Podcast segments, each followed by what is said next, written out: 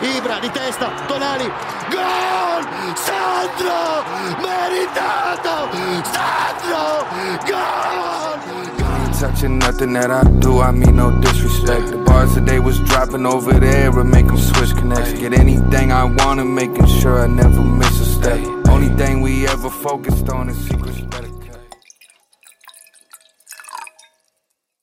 Hello and welcome back to another episode of Serie A Spotlight. This is episode 84 and we're your hosts Matt and Jake. here to give you guys our 2022-2023 Serie A season review. You bet your sweet ass we will. We've got our tops, we've got our flops, we've got our unsung heroes, we've got our best wins, and we've got our worst losses for each of the 20 Serie A teams in the 2022-2023 season.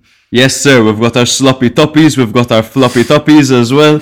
We've got it all in this episode. Yes, we, yes, we most certainly do. Do not forget to follow us on Instagram, TikTok, and Twitter, wherever you guys get your content. And don't forget to rate us wherever you're listening to this podcast on your favorite podcasting platforms. yes, please. We've got our Martini Rosso today. This is Ay, ay, going ay. to be a fun one. We've got more people joining our Patreon, guys. You should definitely join the family. We've got a WhatsApp chat that's popping. We have good, a few too many Premier League fans in there. I think right now we need we need some Serie A soldiers right We've now, guys. three slash four Prem heads. One of them is Mintoff. I wouldn't consider him a Prem no, head. he's he's a. I think he appreciates But, Italian football. but look, the, the Prem heads that are on our chat, no ball. they do, they do. They They, do. they're not too biased. They call their league the best league in the world, which is obviously something something that they say to make themselves sleep better at night. Shout out Tonna, shout out Teo, shout out Santi. Yes, our those three prem brains. We've got one of our patrons coming to Malta, boys. Oh, I doubt it's to see us. I'm, I'm sure maybe we were some kind of factor in the decision making, maybe. But we're going to a festival together. We might do a little, I don't know, a little night out or something. That'd be fun. So Go to the beach, Yes. relax a bit. So if you want to meet your favorite two airheads, join our Patreon. Yes, why not? Please, it's only three ninety nine a month, guys, and we stream. We'll give you bonus content. The chat is popping every day. News, Yes, um, discussion. It's a it's a vibe, you know. Yes, And sir. hilarious in there, bro. The handy guy kills. Yo, Andy's fucking hilarious. But just tell them, man. Yeah. Tell them what. Oh yeah, Sandro. Sandra, ah, yes, all right, you're right. Um, and he's gone. The guy in our intro video. No, you are not listening to the Sempre Milan podcast. This is Shout out to Sempre Milan podcast. You guys are amazing. They're great. Um, shout out to Wally, shout out to AJ, all amazing. Um, Tonali to Newcastle for about 80 million euros, 90 million euros, 70 million euros, depends on who's reporting it. Yeah. Um, I think the latest figure was about 80 million euros with bonuses. Um, now, before we get into it, bro, initial reaction. Initial reaction, Yes, no, devastated. devastated. Initial reaction, Sandro Tonali is my favorite player in the world. I I adore him. I adore everything about him. I adore his industry. I adore his passion, his work ethic, his skill set, how much he's grown. I'm going to miss him tremendously. Yes. Now Uh, that the news has settled, I understand that the markup is remarkable. I understand that if another Serie A team probably went in for Sandro Tonali, the price tag might have been 40 million mm-hmm. euros mm-hmm. at, at most. I understand that Milan need the money and that with that money they can reinforce into other talent. And if there's one core member that you would remove for 90 million euros, let, don't let it be Leao, don't let it be Mike, don't let it be Theo. Unfortunately, it has to be Sandro. Yes, when, when you look at the players that Milan could sacrifice to make a markup, of course there aren't many because you, you you've either got your superstars who you shouldn't be selling, like Yeah. your your Leaos, your Theos, and then you've got the ones who won't sell for that much. Your Saelemaekers, your fucking Yeah. Kalulu, Bennacer. they sell in the early days, yes, Bennacer. But then you've got certain players who are rated very highly. Mm-hmm. Certain players who are rated more than their actually than their actual value. they would have a certain profile, which is them being young, Italian, you know. For example, uh-huh. um, for me, there are two players that Milan could choose to sacrifice to cash in on um, Tonali and Tomori. Now, Mm. people would say that, okay, um, this uh, Tonali was the future captain. He was a bandiera for Milan. He would have stayed for life. Salary wasn't an issue with him. It's true, but It's valid. You have It- to it is a remember valid that argument. but again, football is a business. Football is again, and I don't want to go on about how the soul is gone from the game because when when you look at fucking the past, the history of Milan, man, the, the players that were always closest to the fans' hearts have always left. Yeah. Apart from okay, you've got the rare ones. You've got the you've got Maldini, you've got Baresi, you've got all those. Like you know, you've got the legends. All those, uh, you've even- got those two I absolute icons. Sure, and then you've got like the likes of Inzaghi, Gattuso, but they were only they came to Milan at a time where Milan were winning Yeah. a lot. Yes, so there was yes, a reason yes. for them to stay, you know, and there was a reason for Milan to keep them because they were the highest Mm-hmm. level. And probably at the time offers above their wealth didn't come in, above Yeah. their value. We must remember that uh, we need to keep a cool head, guys.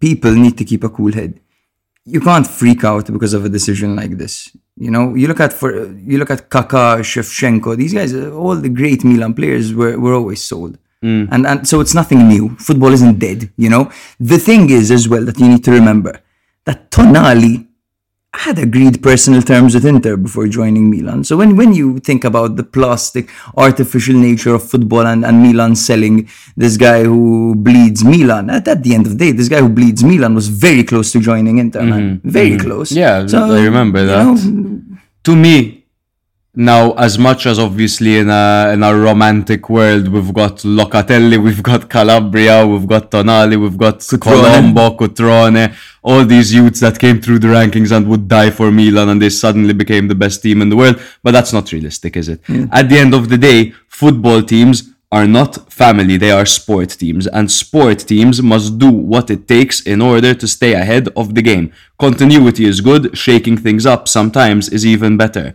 Mm. Now, a weird decision considering that Milan never replaced Kessie and now they just removed Tonali and it's like And Bennacer is injured. Bennacer is injured and then he comes back and there's the African Cup of Nations. Mm-hmm. It's like what's going on here? I trust that with improvement in mind, there are replacements in mind, and that maybe I don't know, Frattesi, Seco, maybe some people will come in. I don't care as long as the team improves. That's the important thing. That's all. That's the important thing. And for us to see if the team's going to improve, we're going to need to wait not until the end of the transfer window, but the end of next season. That's how long we need to wait. Yeah. Maybe even longer, man. Yeah, that's a that's a valid point, bro. Yeah, um, if if Thuram is brought in on a free, for example, and the Milan have 90 million to splash on top of the allocated budget, we don't know how much that is, um, and you need to bring in a midfielder, a trequartista, and a right winger. Let's say Thuram is, is a done deal, for example, which it, it isn't. Kamada is- Kamada's very close as well on a free as well. So that leaves right wing and center mid, and you've got 90 million on top of your of your budget. But they're going to need two centre mids, man, Milan. That's, They need two centre mids. Yes, actually, you're right. But again, it's it's just good money. It's an offer you It is, can't it is, refuse. It is. It it's is. an it offer is, you can't is. refuse. Like I said, it's 50 more than, than Yes. any Italian team would have spent. Honestly, on if, if you have a player who's worth 50 million at most and an offer of 80 million comes in, you have to sell him, man. It's, it's as simple as that. Absolutely. And, and at the end of the day, Tonali had to give his go ahead to leave anyway because Yeah. Mm. Tonali could have put his foot down and said, I'm not fucking going anywhere, and he would have stayed. yeah, there. I'm, So, I'm, so I'm, everyone relax. I'm a total emotional mess because I'm going to miss Sandra and I'm going to miss his industry, his passion, his professionalism, his maturity. But at the end of the day, like we said, it's a sport. We move on, we get the money. Hopefully, it gets invested in the right places. Yes, speaking of money, um, what do you make of the Saudi League, bro? And the Premier League pundits, um, Carragher and Neville saying the Premier League should boycott the Saudi League. What are they talking about? Mm-hmm. Wha- what are they talking about? Now, salary caps should be put into place for these financial powerhouses who get all their money from the oil industry. Salary caps should be implemented. Financial fair play should be a Financial fair play. thing. Let's just say that. However, what's this? We say football is for everyone because players from the favelas come, players from Africa come, and, and they win trophies and they're accepted in Europe and everywhere. It's a beautiful sport. But what? So they're not allowed to go and, and, and play in Saudi Arabia? All of a sudden, I thought football was for everyone. The passion for football and the love for football in the Middle East is massive. Look how well they how well they did in the World Cup. They were the only team in the World Cup to beat Argentina, but got knocked out of the group stage. Yeah. Ronaldo joined, And now top players are joining. Good for them, man. Good for them. And I hope the Saudis get to enjoy these guys because they haven't gotten the opportunity to, enjoy shit when it comes to football. And what a year they've had, man. Good for them. Yes, um, honestly, why not? This is no different to the MLS. This is no different to the Chinese Super League. This is no different to your Premier League. Your Premier League is the Super League. Your Premier League poaches the best players and the best talents from other leagues around the world, overpaying and inflating fucking Absolutely. prices to bring these guys in. And now you're saying to boycott a league that's going to compete with you financially. Definitely not. That's not fair. Um, football, again, should be for everyone, like you said. So come on, Al Nassr. Come on, Al Hilal. Come on, Al Ittihad. And come on, Al Ahli. And go. you know what? Come on, Al Shabab as Yes, well. come Come, on, on, all you guys. All the Al's, bro. Al Shabab, Madonna, have all of that. you know what it is, bro? You know what it is? Racism question mark. yes. I genuinely think that it's straight Probably, up racism. probably. Fuck you, racists. Come on, Saudi Arabia. Come on. The fuck. Um, yeah. So let's keep going through the rundown because we're never gonna get to these tops and It's flops true, of it's true. Um, Dybala and Matic had an interesting back and forth on Instagram that was entertaining. They were roasting each other. Matic was telling Dybala that he can't speak Italian, and Dybala was telling Matic that he never gave him an assist. That was interesting to see. You don't often see people like go back and forth on social true. media for It's so long, especially celebrities of that of that caliber. So we know that Ndicka has joined Roma. Listener Francesco says they would have been better off signing Sativa.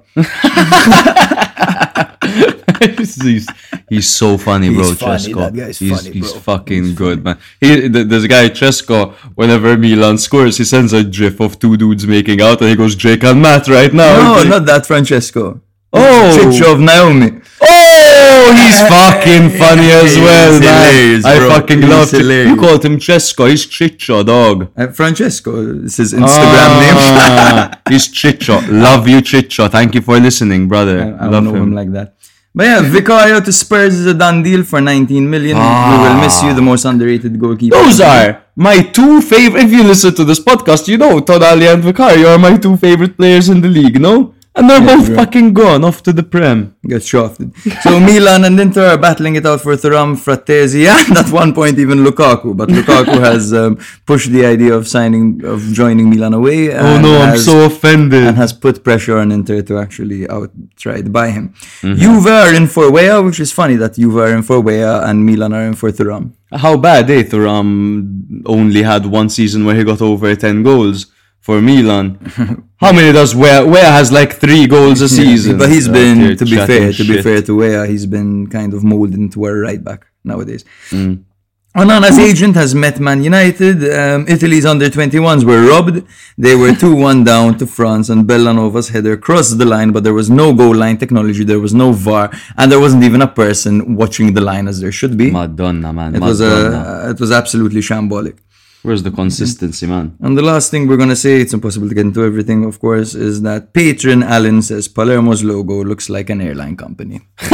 it's Alan, true. you're absolutely right. It's bro. true. Did you see Atalanta are playing Bournemouth? That's another good one. And they, yeah, it's two women getting their hair done, basically. It's the ba- shampoo derby. The shampoo derby. Exactly.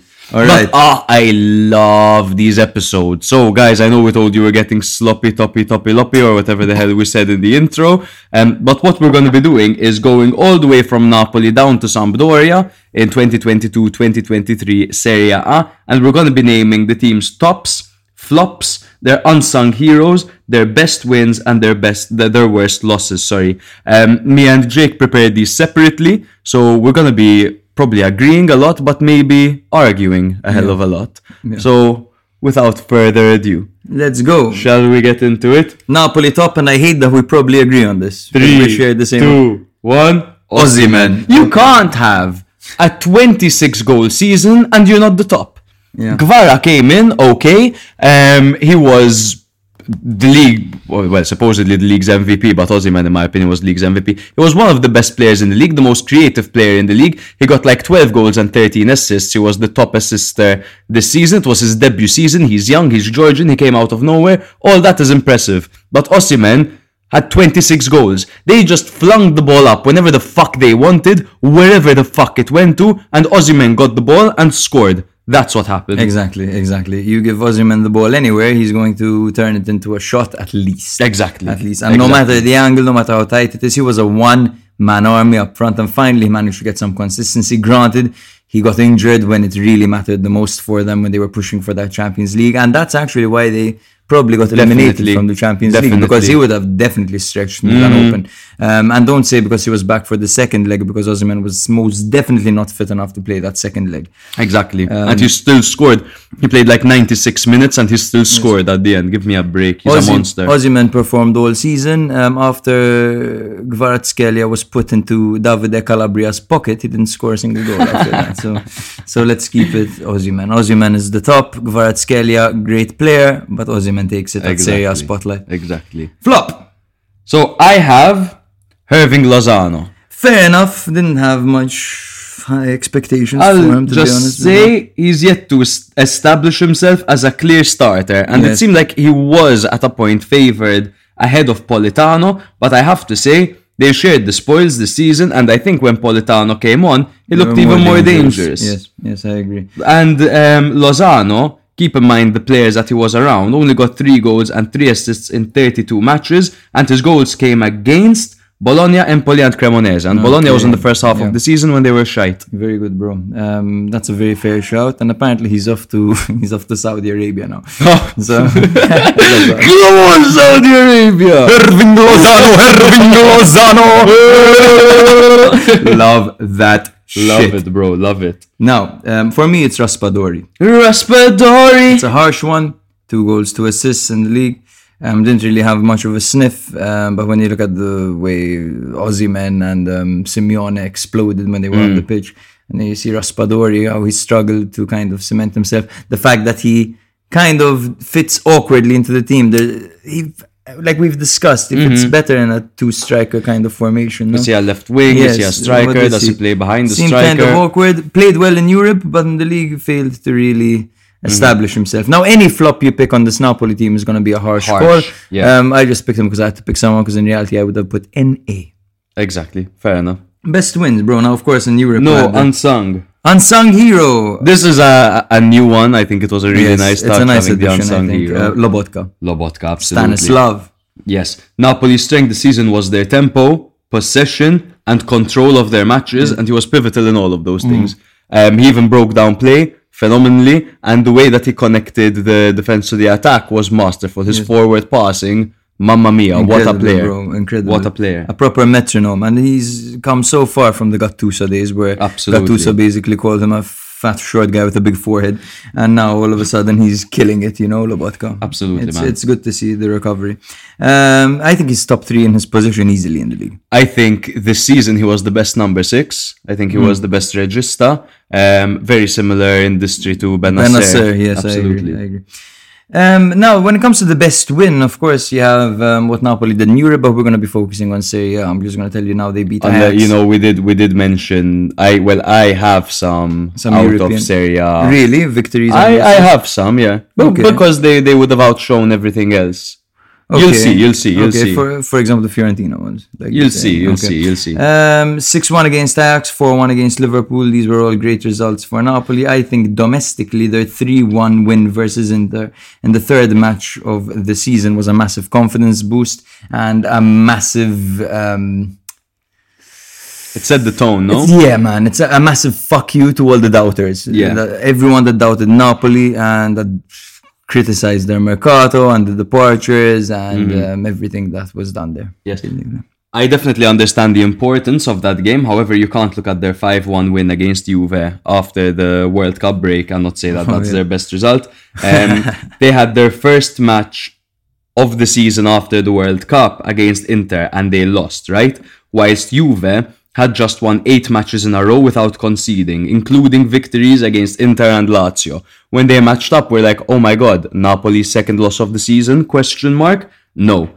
5-1 against a team that had only conceded seven goals that season. To be fair, I forgot that game and they fucking dismantled. them. they absolutely dismantled them. Fair enough, bro. Their worst loss is an easy one. I didn't even have to research it. Yeah, 4 0. 4-0 Milan. 4 Yeah, 4-0 against And the, the the reason why isn't just because they beat Milan 4 0, but because it had just been announced that they were going to play each other twice in the Champions League quarterfinals. And that victory really, really, really set the tone for Milan. And it really put Napoli on the back foot. They were on the back foot by halftime with Spalletti losing his mind at Leao. Um, that is the only Milan match I missed this year. The 4 0. The 4 0. You're That was the joking, you missed only Milan match I missed that year. I woke up at 4 o'clock in the morning to watch it. I was in Australia. We were in this shitty hotel, to be honest, in Cairns. I hate how- I hate how you you have to. You have to, because it's not Kearns and it's not Cairns. It's not Cans. It's Cairns. that, that, that, that's it. You need a blocked nose to say it. Literally, literally. Um, and there was no Wi-Fi. I, I I didn't have my 4G on my phone because I was on my Australian SIM and I couldn't get it to work. And then I woke up first thing in the morning to check the result, and I was like, "What the fuck happened, man?" Yeah, bro. Terrible. What happens in Cairns stays in Cairns. am I right? Absolutely, bro. Yes, uh, we forgot to mention the rundown. Kim Min Jae is probably going to Bayern Munich. Yeah. but we can, but we can move on to second place, and it is Lazio. Now, but top for Lazio is quite difficult because they had quite a few good performers. Yes. I thought the centre backs were very good this season. I thought that Luis Alberto had a great season. Sergei was good too. I thought Sergei had a very good season actually. Sergei was fantastic. Ah, and, and even when you look at the numbers, then it really come you come to realize like Mm. he was still good this season, Sergey. Absolutely. Not as good as last season, but he was still very Yeah, very because good. Immobile, um, Ah. they, they formed that partnership, and he suddenly didn't have Immobile to put the ball into, but still equally as effective, man. Yeah. it was fantastic. Bear in mind, it's not just the contributions, huh? for sure. There's also um, Felipe Anderson who, played, who had a very good season, but Yes. I'm just gonna stick to Sergey Milinkovic Savic Hmm. for my top. Super dependable, super trustworthy. Played 30, 45, 36 games, scored nine goals and got eight assists, and that for me is enough for him to be my top. Um, Hmm. When you watch Lazio, you can't help but notice the tall, mustached man from Serbia. Yes, I agree with how good Sergei was this year. And Zaccagni, I forgot to mention as well. However, Yeah. what was the difference between the Lazio last year that finished around sixth and the Lazio that finished second this year? It's the fact that Zaccagni was brought in and his form was magnificent. He out wide he added that flair that Yeah. Lazio always always struggled with in previous seasons. 10 goals and 7 assists weren't too shabby either, but it's more about how active he was, how he was moving the ball forward, how direct he was. And his 10 goals, bro, he had goals against Napoli, Milan, Atalanta, Lazio, Roma, and Juve. Super season. Give me a break, Yes, like, yes. to me it's Zaccagni. incredible season by Zaka- Zaccagni, who played as well the vast majority of the games. Um, honestly, it could be either or. It could be Sergey, Yeah. it could be Zaccagni. Depends on what you prioritize. Mm-hmm. Um, fair, fair enough. Um, flop now, Oh For me, bro, having- got a glimpse of what you wrote. bro. Twelve goals and five assists should never be a flop, right? Should Mm-hmm. never be a flop. But when you look at the fact that this guy last season had 36 goals and the season before had 27 goals and it keeps going like 20 was the benchmark, right? For Mm-hmm. Immobile for his for for this recent career in Serie Mm-hmm. This season, not only did he not get the numbers, but he was wasteful. He was invisible at times. Hmm. I was very disappointed with Immobile this season, and I'm sure many Fantalanatori, Allanato- Al- Allenatori, thank you, thank you, my God, that's a martini.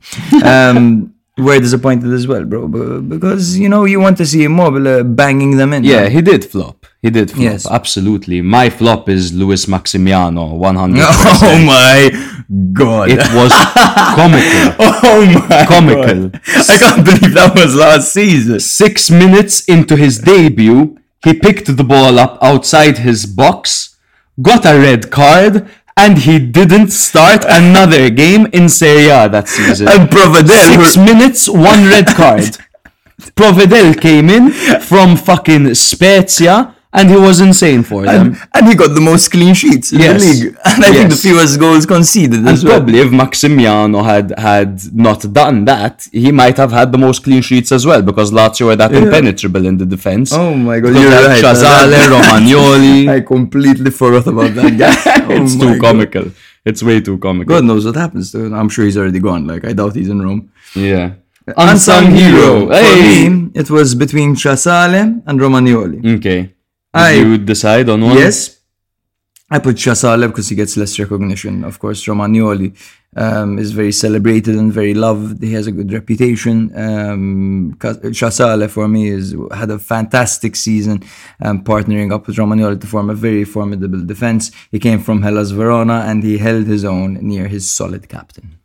Yes, um, very, very good. And as an unsung hero, I fancied it quite a lot, choosing Trasale or Romagnoli, especially Trasale. I, agree with every single point you made. Um, however, I went with Felipe Anderson um, because losing a capo capocannoniere and leader like Immobile would be devastating for any team. But Anderson showcased great versatility and consistency for once. Um, he played right wing, he played attack, he played as a false nine, and you know what? Sometimes Lazio looked even better with him on the pitch. Bro, honestly, very good shout. Felipe Anderson had a great season, and as you mentioned, a consistent season, and that's something that we're not used to seeing with Felipe Anderson. Exactly. Consistency. Exactly. Okay, good. Best win 3 2 1 4 0 against Milan.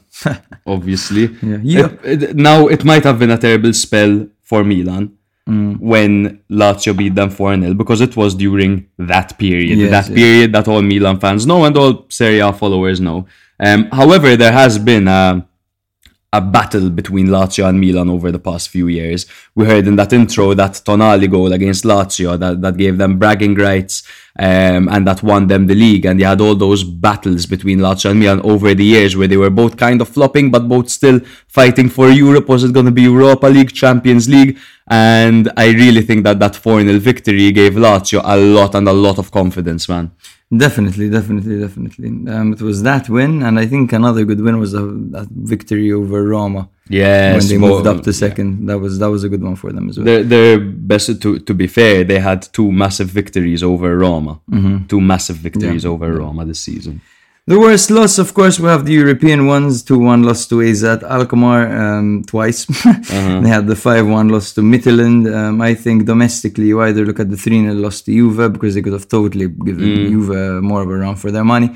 And the 3 1 loss to Salernitana at home was also pretty bad. I agree with the 3 1 loss against Salernitana. I also placed a note here saying getting knocked out of the Conference League after a double loss to AZ Alkmaar was devastating for the image of the club.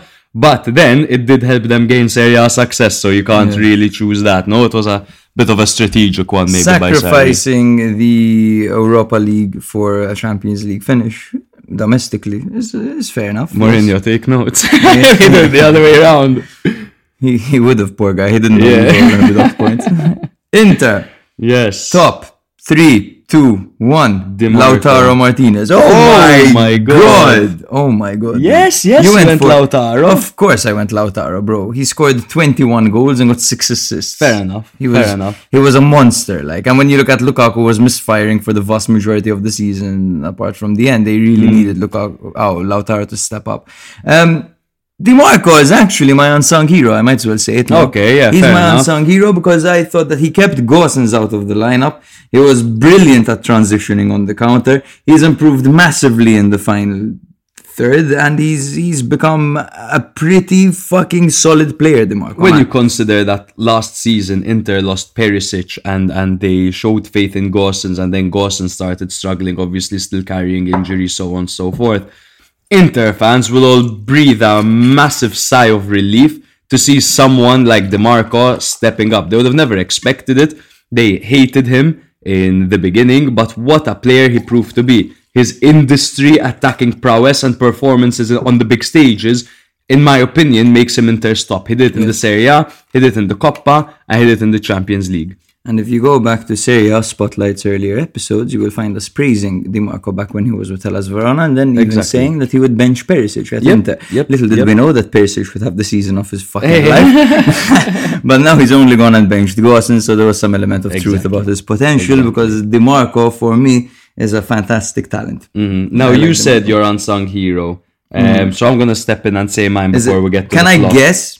Yeah. One guess, say I'll have Yeah. one guess. Is it Acerbi? Yes, it is. Oh, yeah, it was my second one. Obviously, many thought he was finished, as he was essentially forced out of Lazio last year at the age of 35. Milan fans didn't want him as well. Um, he was being linked to Milan. We actually spoke about that in the episode with Santi and Mintoff. Um, but his experience improved the defense significantly. When he came in, he was to me the key reason as to why Inter turned things around after their torrid start, man. After all those losses in a row, um, he came in and he really gelled. Yeah. He really gelled that defense. Yes, bro. He was the he was meant to be a backup, but he ended up being a leader, and that's always a good story. Um, when when you look at Skriniar, who was meant to be their best defender, proved to be a liability because of his personality and the fact that he wanted Yeah. PSG. You look at the person who was criticized for being signed. He stepped up and he was the top for, Completely. for Inter at the back over Yeah. there. So honestly, mad respect to Acerbi after all he's been through, beating cancer, Yeah. Coming back redemption season at Sassuolo And not only then being scouted by Lazio, picked up by Lazio, and then picked up by Inter, and then pocketing Haaland in a Champions League final. That's Yeah, quite the massive, story. Massive. quite the He story. beat cancer twice, by the way, and he also earlier on in his career, something not many people know, when he was at Milan, he actually struggled with alcoholism Oh yeah, as well. So wow, just just an, an exemplary human being at Cherby. yeah. Shout out to Cherby. You're the man, Acerbi. Now you mentioned him, so I'm just gonna say who my flop is immediately. Skriniar to me was the flop of the season for Inter. Uh, he looked out of sorts in the beginning of the season, and then confirmed that he'll be leaving the club on a free at the end of the season. Well, sorry, uh, exactly, leaving the club on a free at the end of the season. Um, and he was often left out of the starting eleven. Now, keeping in mind that he was the club's captain, Acerbi was straight up better when he came yes. in. Fair enough, bro. Um, I don't know. I I I, I went Gosens. Um, of course, Hmm. Skriniar is a disappointment and a flop. Yeah. Uh, obviously, like, um, but Gosens, I would have never guessed that Gosens, you know, wouldn't be able to get more minutes and rack up a few some numbers, you know, with Inter. Fair enough. So I, I went I went for him because just simply he was so good at Atalanta, and then he was a shadow of his former self. And it's weird because when you see him with the national team, even with, even with Germany recently, he plays Yeah. really well.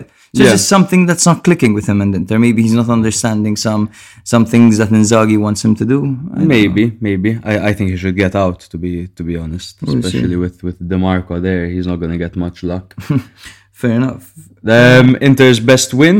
Now I went for the 3 0 victory against Empoli. Their best win, the The- 3 0 win against yes, Empoli. because it set off in the league, of course. Um, of course, when you look at other competitions, there's the Super Coppa final where they beat Milan 3 0. There's the um, semi final of the Champions League where they knocked Milan out, of course. But this 3 0 win against Empoli in the league was very underrated because it set off a chain of victories for Inter. They beat Inter. They beat Empoli 3 0 and then won 1, 2, 3, 4, 5, 6, 7, 8 games in a row. They lost to Napoli, fair enough, and then won another three. So that Empoli victory came at a very tough time for Inter. They needed a win. They had just fucking drawn to Benfica. They had lost to Monza. It was going shit for them. Um, and not only fucking lost to Monza, they had a few terrible results at that point. And this win gave them the confidence to push forward. That's why I put it as their Exactly. Keep in mind that's what kept them in the top four. Yeah. That that run of eight because it was tight towards the end of the season, Mm. and that that victory, I agree with you, would would have set that all off. I couldn't help but put the three 0 win in the Super Coppa Italiana final, um, because that they they just demolished, absolutely demolished and destroyed Milan, their local rivals. Sure, they beat them twice um, in the Champions League. But to me, that Super Coppa Italiana final winning 3 0 was devastating for Milan, and what a party it must have been for Inter. Yeah, most most definitely, bro. Um, I can't even imagine what that must have been like. Um, as Milan fans, we are used to seeing devastating scorelines in finals. Eh?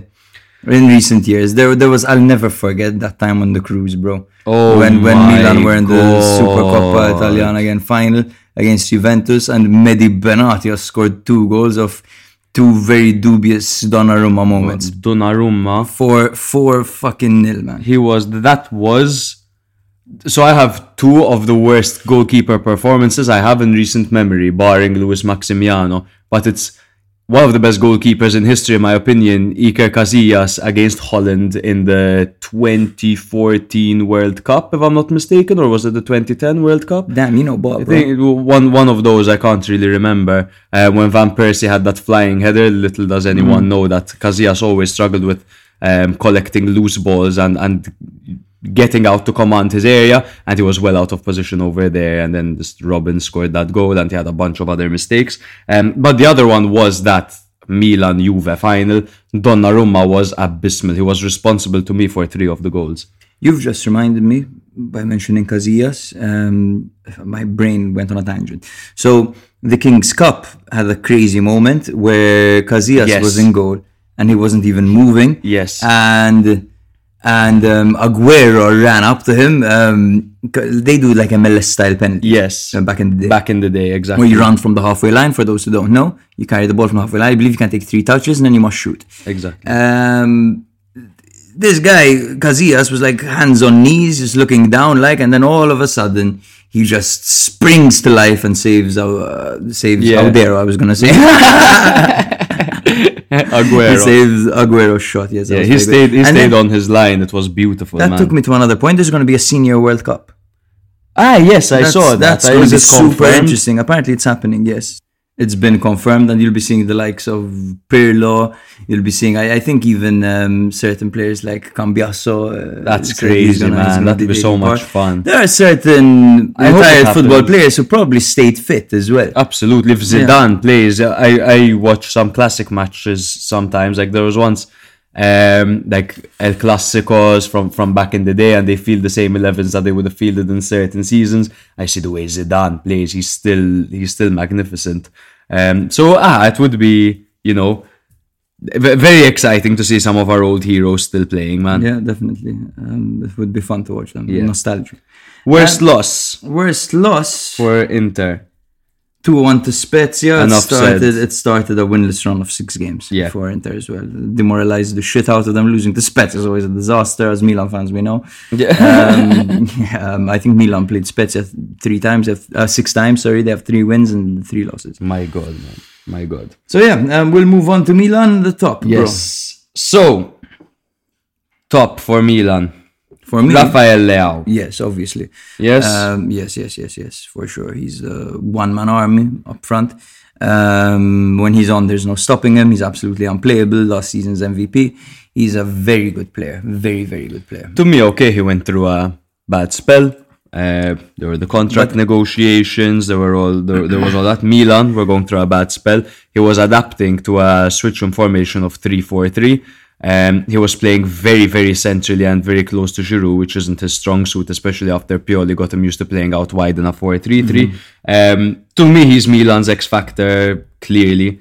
Uh, Milan could afford to be patient in possession. We used to see Milan when they didn't have the likes of a, a, a difference maker like Leao rushing to get into the box because they don't get many chances. Milan can now afford to play patiently because they trust that when Leao is in a little bit of space, they could exploit the defense. Milan spent an entire game waiting for those moments. So Leao to me has to be the top. For sure, yes, agreed. Um, the flop for me is not Charles De Ketelaere.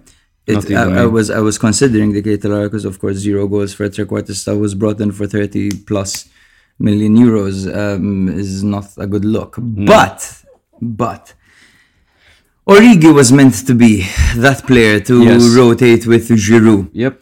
Origi was meant to be a player that would start most games, to be honest with you, and he did not show that. He was, of course, injury prone, very unlucky, but when he did play, he looked selfish. He looked heavy, bro. He looked heavy. Yeah. Yeah, my slow. my flop is Origi as well. He was signed for his Champions League experience, eye for a goal, and for his youth. Quite quite frankly, because Zlatan and Giroud being the other options, they needed someone in his prime, which Origi physically is in his prime. Um, but he often looked clueless. He looked greedy, Mm-hmm. and Giroud ended up playing two to three games a week because he Yes. was so useless. Yes, yes, yes. Which takes us to our unsung hero. yes. And I have two. Okay, that's Um, that's cheating. It was, it was, yes, but I had to make a decision. It was between Giroud and it was between uh, Krunic as well. Now Yeah. I ended up going for Krunic because when Krunic was out, Milan suffered the worst losses and Krunic brought a lot of balance to the midfield. The lack of a trequartista, so Bennacer pushing into that trequartista role and Krunic playing alongside Sandro Tonali in the middle and actually being super useful over there. Um, respect to Giroud, 13 goals and 5 assists in 25 starts this season. Um, he was run to the ground by Pioli, of course, because he had to be deployed. Yeah. He was the only option for most of the time. And despite his uh, old age, he still managed to deliver. Yeah. Now, to me, there are a lot that can be mentioned. There's Bennacer for his control, Thiaw for the improvements he made to Milan's defense when he came in, and Giroud for his surprising durability, hold up play, and his big game goals, because those are the most important. That the Leao was still the top scorer this season. Um, however, Krunic takes it for me. Um, Bennacer and Tonali seem to struggle to play together for a long time in the season, especially when Milan were going through that bad spell. Um, but when Rade came in and Brahim moved to the wing, the balance in the midfield was complete. Yes. No matter what he did, he did for the benefit of the team, which is something I love about him, something that like Igor could learn a thing or two yes. from a player like Krunic. I get why you said Giroud, but to me, Krunic is just more I went, unsung. I went for Krunic at the end. He was my Ah, Yes, okay, he was my unsung, okay, okay. unsung hero. Yeah, I, to me, he's more unsung than Giroud. To me, Giroud was Milan's second Yes. most important player this I mean, season. Giroud has a song. Krunic doesn't. exactly. So, yeah, he's definitely. Krunic should fucking have a song though. This is this is our point. Like, Biggest win is very easy. 4 yes, against four Napoli. against Napoli, the only game I missed this season. Yes, biggest loss. You have the 3 0 Coppa loss to Inter. It sucks to lose a final against a rival. Milan went on to get trashed. Um, they also got trashed by Sassuolo and Lazio if you want to look at the domestic games. I'm not sure because there's the 3 0 loss to Inter. There's the 5 2 home loss to Sassuolo. There's the 4 0 loss to Lazio and Rome. There's the 3 1 loss to Udinese. There's the 2 0 loss to Spezia. And there's the 5 0 aggregate loss to Chelsea. We've had it tough. Milan have really had it tough. I think the set off was that 3 0 but you can't look at like a 5-2 home loss to Sassuolo and not say that's that's the most devastating loss this season. Fair enough. Fair enough. Um, yeah. Um, I think Sassuolo would be the worst one. I. Yeah, I think so. For uh, conceding 5 to Sassuolo. Moving on to Atalanta. Yes. Top. Koopmeiners. Oh, good shout. Good shout. Thank you. Yours? Lookman. Lookman, okay. He struggled I with- him, but he kind of disappeared towards the end of the season. Well, he struggled with injuries in Q4. He, he was he was out injured essentially. Um, but he was insane for whenever he was fit. 13 goals and 8 assists, leaving Duvan and Muriel rotting on the bench. Um, they were terrible. So having someone like Lookman, to me, it was needed, and he was the guy that got them back into the Europa League, essentially. And he was what anyone would fear about Atalanta. Fair enough, yes. For me, Koopmeiners, 10 goals, 4 assists. He's consistent, he's dependable, he's Mm. versatile, he's a great player. Koopmeiners takes the cake for me. Um, flop for me was Duvan Zapata. It was. Fair. No, sorry. I would say Mu- Muriel, actually. Okay. Now, they're both very similar. How the fuck are these guys so finished at 32 years old? I don't know. At least Zapata occupies defenders in the box. Muriel couldn't even do what he does best, which is like hold the ball, play a simple pass that would open the defense. He, he's known for his high IQ play, Muriel, and this Yeah. season he just simply did not have it. Now, the only reason I didn't go for those two strikers that you mentioned, because obviously anyone would consider them, is because they had it good with Højlund and with Lookman up front. So technically, they were unaffected by how bad these guys were because they found their replacements, no? Even though they were so good in previous seasons, Duvan and Muriel, some of the best strikers in the league. I was very disappointed by Musso this year, and he's he's my flop. Um, a shadow of his former self, in my opinion. Um, if it weren't for their defensive approach, I would have conceded way more goals. And he was even dropped for Sportiello on the last eight games of the season. Yeah. I don't think he made any remarkable saves. I don't think he was confident. I think that's what it boils down to his confidence. He really didn't seem up to the task for me, and for a top seven team, they deserve a better shot stopper. You you watch Musso at Udinese. Musso in his first season at Atalanta is a spectacular shot stopper, Yes, a really really good goalkeeper. And because of that, I would put him as my flop because he's typically so good. And this season, it's not that he was shit, but that he flopped. Yes, yes, yes. It's true. It's true. He definitely did flop. Um, yeah, fair enough. Yeah. Unsung. De Roon. Good one. Scalvini. Okay. I put Darun simply because he's the powerhouse of the team. He doesn't get enough recognition. He's always there. He's always in the in the squad, and he always delivers. He always plays well. He always gives it his all. He does a lot of dirty work for the team. For me, Darun is the unsung hero. I think you don't mean Darun. I think you mean Daron. Daron. But, but sure. To me, Scalvini is the perfect example of a modern centre back. And he mm-hmm. was massive when it comes to the way Atalanta played football this year mm. with their intricate style of play. It typically started from Scalvini. When it comes to a centre back playing the ball out from the back, which if you watch Serie A, you know that that's how 90% of attacks are started. It mm. starts from the goalkeeper to the defense to the midfield to the attack. That's how most mm. goals happen in Serie A. It's very intricate, mm-hmm. um, very tactical. Scalvini is the best in the league at doing that from defense. Playing the ball out from defense, Scalvini is definitely the best one. And he's really, really dominant in the air. And keep in mind, this guy's just 19 years old. You know, John Stones, how he's being deployed in midfield for Manchester City. Could, be Scalvini. Could be Scalvini. Yeah, yeah. Could definitely be Scalvini. Scalvini is definitely the most pep player in the league. Yeah, uh, I, I agree. I agree. Yes, bro. Um, it's also worth mentioning, by the way, as a flop, Gasperini could be seen as a flop as well. This I get- yeah, yeah, I there were certain players, man, like like Soppy and Okoli. I would really like to see more of them. Hey man, Soppy looked good when he played. I don't know why Soppy looked gave him any- decent. Is is he that guy that's gonna be consistent? Is is his industry incredible? Is he a Gasperini wing back? Probably not. But I think, think he, he he fits the had glimpses of of goodness. Mm. I guess. I think he, he fits the mold. Um, I think he just Gasperini opted for his preferred options. No, his Hans Hateboers, his Zappacostas. Yes, yes. Mm. Yeah. Best win for me. 8-2. Eight two against Salernitana. You can't score eight in a game, and that's not your best win It was a fucking party. for sure. And if you have to look at an opponent that they beat that was better than them, it's a 2 0 victory over Lazio. yeah, agreed. Agreed. Worst loss is probably the 1 0 to Sassuolo because uh, Maehle and Muriel both got a red card. Laurienté scored and Atalanta just failed to show up to that one. Oh, that was your birthday, though. That was my birthday. That was your birthday. Yeah. We're singing karaoke and 4th watching February, the football. baby. Yeah, baby. Ooh, ooh. For me, their worst loss, they got zero points in two matches against Lecce. They lost 2-1 at home and they lost 2-1 away. To me, though, that's devastating getting zero points against a newly promoted team. Fair enough, bro. Good. Uh, let us know who's doing better, guys. Hey. Comment on Spotify. We're disagreeing a We're lot. disagreeing I like it. yes, Fuck you, man. You're fucking- dumb. You're an idiot. You're dumb, You're man. fucking stupid, bro. Jesus. Do you? Uh, I listen to some podcasts where when they disagree with each other, bro, start they fighting, go bro. all out on each other, like all out. Yeah.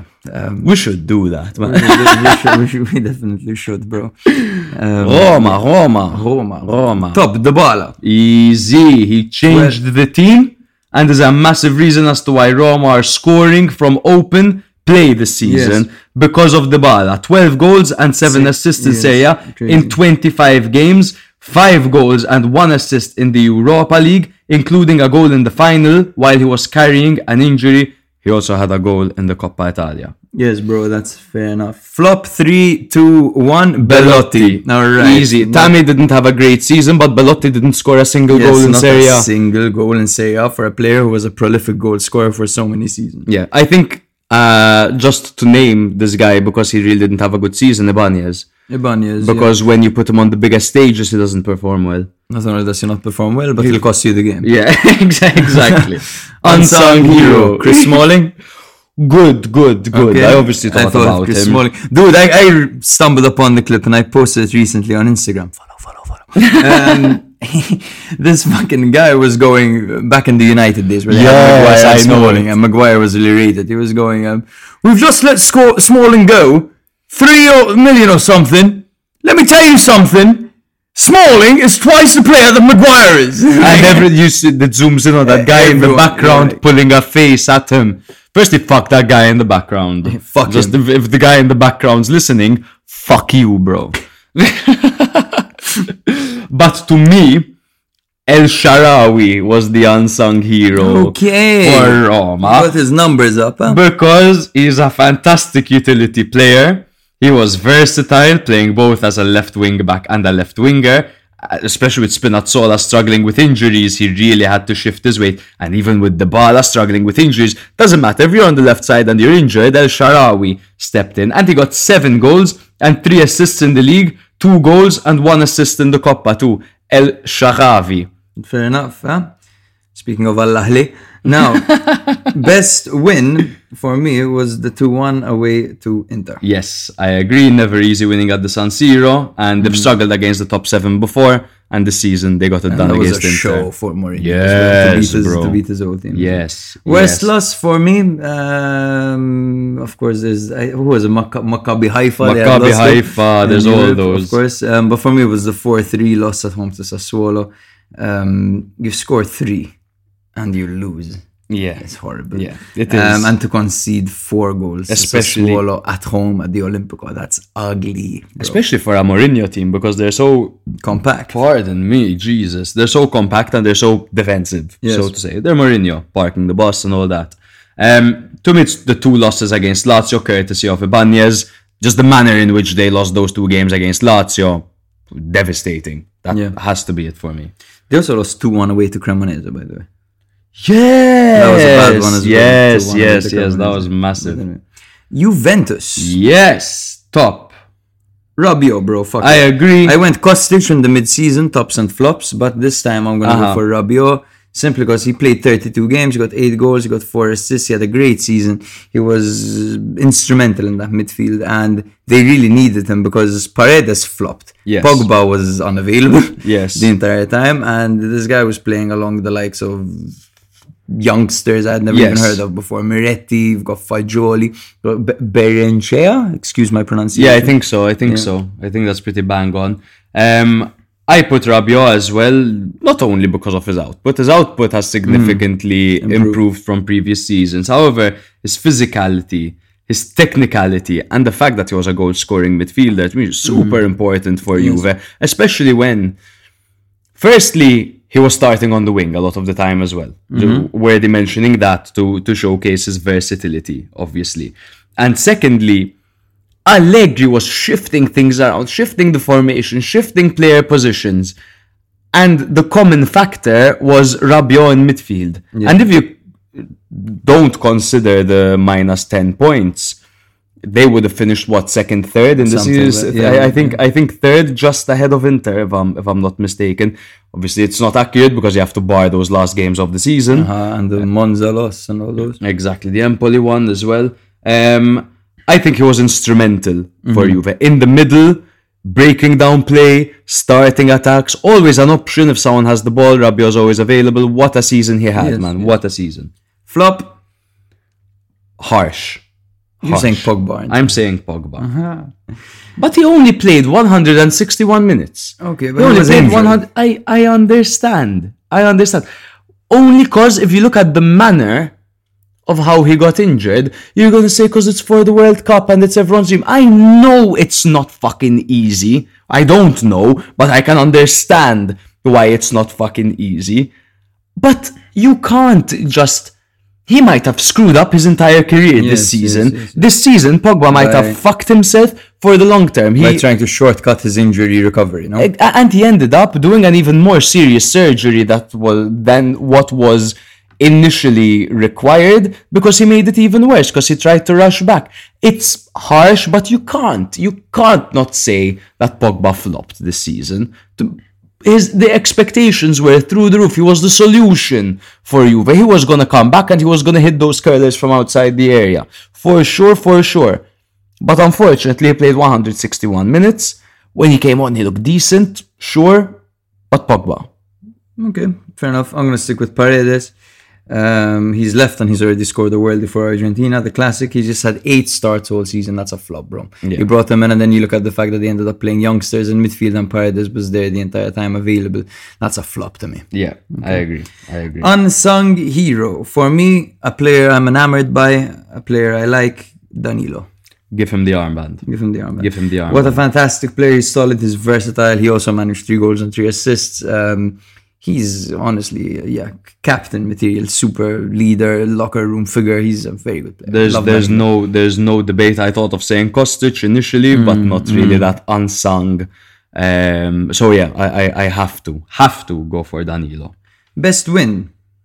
Uh, they, they got two victories over Inter in the league, Mm-hmm. Winning 1 0 2-0, away from home and 2 0 at home. Those take it for me. Getting a double against Inter in the league is fucking difficult. Agreed, agreed. There was also the 3 0 against Lazio, finished second, which was Yes. super. Yes. Yes. Worst loss, I would say 5 1 away to Napoli. There was the 4 1 against Empoli, the 3 0 against That doesn't count, that doesn't they don't count. count, because they came count. after the terrible Exactly. political That situation, the news, the points deductions.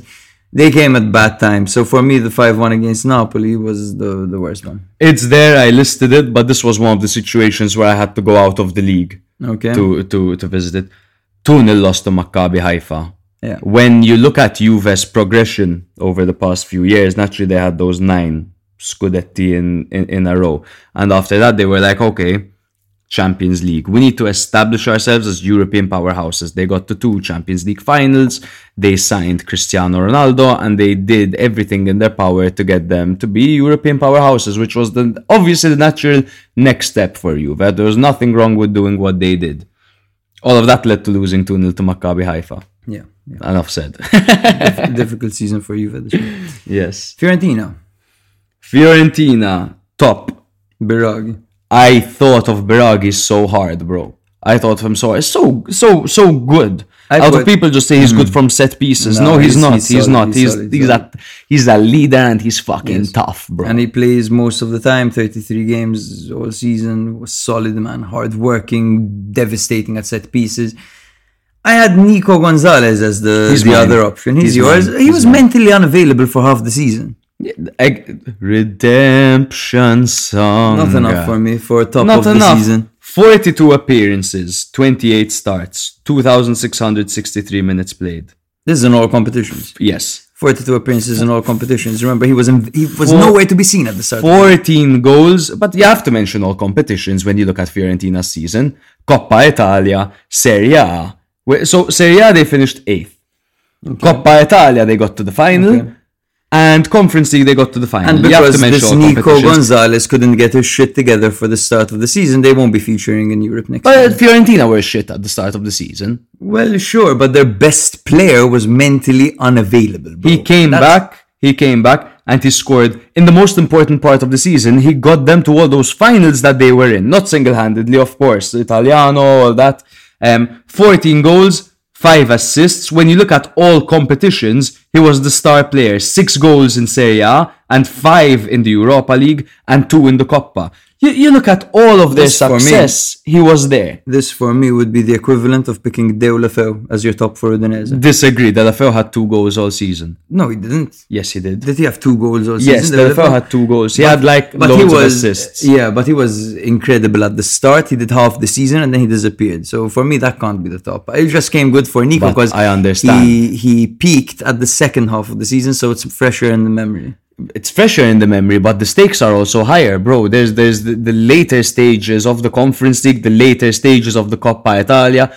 It, it's when the, the, the leagues get more competitive, the competitions get more competitive. The way he stepped up after that, he was easily their most influential player after that. Easily. I understand, however, your shout of Biraghi because he mm. was there for the entire time. He was solid and he was a leader. I understand. I love the redemption of Nico Gonzalez, though. Flop. Jovic, whilst netting six in the league and six in the Europa League, which is massive, he was replacing Dusan Vlahovic. And he struggled to keep his spot ahead of Cabral. That's fair enough. Yes. Um, to be honest, I, I, I don't disagree with you at all. Um, Jovic is a fair shout. six super- goals, six assists. Yes, is good, that's that's you know? it. You know, Good. it's harsh. Yes. Um, Igor, man. I, I think Igor is a good player. I think Igor is not only is a good player. Okay, I'm just gonna say I think Igor is a beast, bro. Yeah. I think Igor, when For he's sure. mentally focused, when he's switched on, is impossible to play against. One v one against him, and it's a nightmare. You're up against a gorilla essentially. He's a fucking animal. Like, um, this season, man, he couldn't get into his rhythm. He really struggled. And, Igor. uh, yeah, he couldn't. He couldn't keep up the season, in my opinion. And obviously, what highlighted that obviously was that decision not to bring down Bowen in the conference league Oh, final. oh my There was God, that, which yes. was just the cherry on the Yes, cake. No, yes, that's I absolutely get That's you. frustrating. I get you. Could have won a trophy. Yeah. Um, yes, there was also Brekalo, but it feels a bit harsh because he's new. Mm-hmm. Um, unsung hero. I went for Christian Kouamé. I went for Giacomo Bonaventura. No bias. Would you say he's unsung? Yes, I would say so. I would say. Uh, I think. Kouamé would be more unsung. You know, Kouamé was the, it's the same situation with Felipe Anderson for Lazio. Fair. Came in to replace Cabral and Jovic, who were shitting the bed. Um, Kouamé was playing- was shitting the bed on in the, the, wing beginning, as well, and, and Kouamé, came played in. Mm-hmm. there. Um, and he always played well, man. And he managed four goals and four assists all season. He was he was pretty good. I mean, Mm-hmm. No no one expected anything out of Kouamé. People had even forgotten he existed because of his injuries. Uh, he Yeah. joined from Genoa and then kind of dipped for a while, vanished off the face of the earth, and then came back and looked decent, to be honest. Mm-hmm. Yeah, and Kouamé is a good shout. Kouamé is a very good shout. To me, it's Bonaventura because typically people judge Bonaventura's season based on his numbers. Now, if you look at his numbers this season, he has seven goals and four assists, which is good, which is good. But his leadership qualities are immense. He keeps fucking working for 90 minutes of every single game, and he had 39 appearances and 37 starts. He was consistent, he was constant. To me, he's the unsung hero. I don't think he gets raved about enough, man, Bonaventura. Especially in his later Definitely years. a cult hero, Bonaventura. Mm-hmm. There was also Saponara, four goals, three assists, had a good season. Um, a season where he featured more often than not, and that's not something we can often say. Yeah. Um, he's been let go. He's a free agent right now. Let's hope he stays in the league. Yeah, Let's hope he stays in the league. Now, hopefully. best victory. But he's kind of in, in his later years, Saponara, so maybe. But he's not to- that He's like 32, no? Something like that. Like that's not old at all. You know, another player, bro. By the way, who who comes across as way older than he actually is, is Manolo Gabbiadini. How old do you think Manolo Gabbiadini? I know is? this, 32. Yes, Saponara is thirty-one. How old is my god? I just I just thought of one that um seems older than he is. I can't. Gabbiadini is thirty-one as well. My so not even God. thirty-two yet. My god, Who was? I, I can't remember. I can't remember. I'll, I'll randomly remember when we're in like twelfth place or something. Don't worry. Cool. Um, best win, of course, 1 0 away to Inter was a great win. 2 Fair. 1 at home to Milan was also good. But 1 0 away to Inter is, is It's massive. better, it's I think, massive. yes. Um, I went for Fiorentina 2, Roma 1 because they were both heading into the European finals and they just, the Conference League finalists beat the, Euro, the Europa League finalists. Fair enough. and I nice think it's a massive statement that they made over there, Fiorentina. Nice, nice. Worst loss?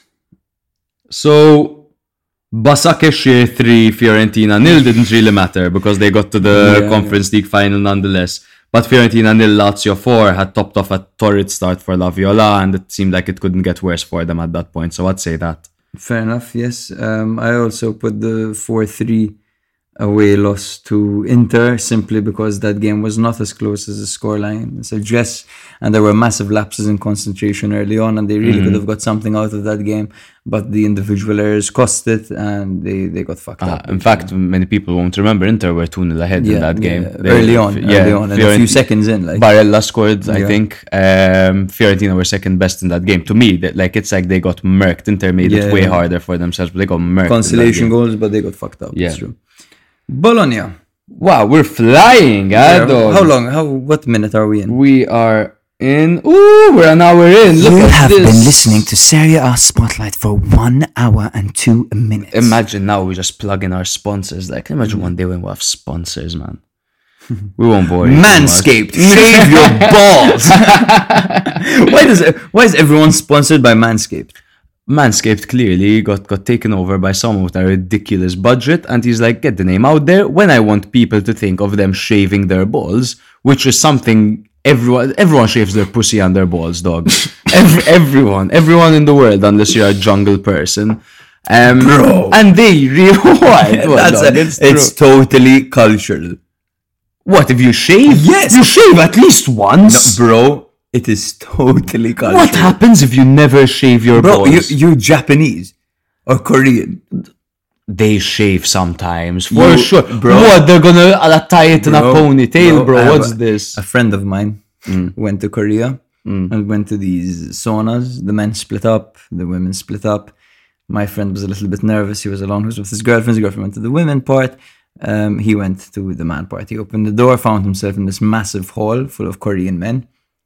Everyone, everyone, there were about 50 people in there, bro. Everyone had a bush okay. except him. Bro, he, st- he stood out like a sore thumb. bro. Okay, then the West. The West, everyone in the West shaves their balls. Everyone in the West shaves their pussies. Manscaped. I mean, Manscaped. Even if they just targeted America. Yeah. Like, oh, the, a lot of Americans listen to podcasts. Podcast culture came from America, I, I, I believe, with Joe Rogan, and he, like, started it all. Technically, um, and they just they they got their name out there. When you think of shaving your balls, you think of Manscaped. Great job to them. Like domination, marketing domination. Yeah, um, not sure where this podcast episode is going right now. Bologna top, Bologna top. Orsolini. 100%. Finally, a consistent season for Solini. He typically performs in the second half of the season only. He had 11 goals, he had 4 assists, really got revived thanks to the managerial change. Um, of course, uh, Motta? Yeah, Motta. Motta, thank you. I was going to call him Grosso, bro. I've been mixing them up. You- you I don't like been, you that. I don't been. like that. Motta has been super, of course, with Bologna and apparently PSG. One of the massive clubs have been looking at Motta as a profile. But he No, managed to revive Orsolini. Motta, who I just called Minter, will end up at Inter. He will. He will. He's the future. Like, he'll spend seven seasons, eight seasons at Inter. I can see it, bro. I can see it. I That'll can see crazy. it. Um, Shout out Arnautovic. Yes. Uh, Orsolini, no debate for me. The best Italian attacking player this season in the world. What was Zaccagni? Um, he contributed more, Orsolini. 11 goals, 4 assists, I believe. in the league, but 11 goals, 4 assists. Zaccagni had. I have it. I have it written. Control F Zaccagni. enter. 10 goals and 7 assists. So. Zaccagni had more. Zaccagni had more, but okay. Orsolini, Idiot. Or- Orsolini is still top. His corners, wow. No, but Orsolini, no debate for me. He can make a dangerous situation out of nothing. Yes, he really he, he has that around. chaotic play style. I really enjoy watching. Yeah. And flop. Harsh, maybe. Soriano? No. Zirkzee. Oh, ah. He had his. he, disagree, he- sorry. He, he had his opportunities to grab goals. Arnie was out injured a lot. Um, he only managed two, and he played around 13, he 14 looked, he games. so good. he looked good, but Definitely he's a not striker. flop. Not a flop though. Petagna is not my flop for for Monza. and He is my flop, them. he is my Oh, flop. but man's looking at the numbers. But no, uh, it's not. It's not only numbers. It's it's roles. For me, It's was very good at driving, holding up the ball, laying it off to the wingers. He was fine. For me, Soriano started off well, but only managed the season with 15 starts, one goal, three assists. I thought he started the season well and was going to be kind of a comeback season for him, but in the end, he proved that he can't do it consistently for 38 games. Fair enough.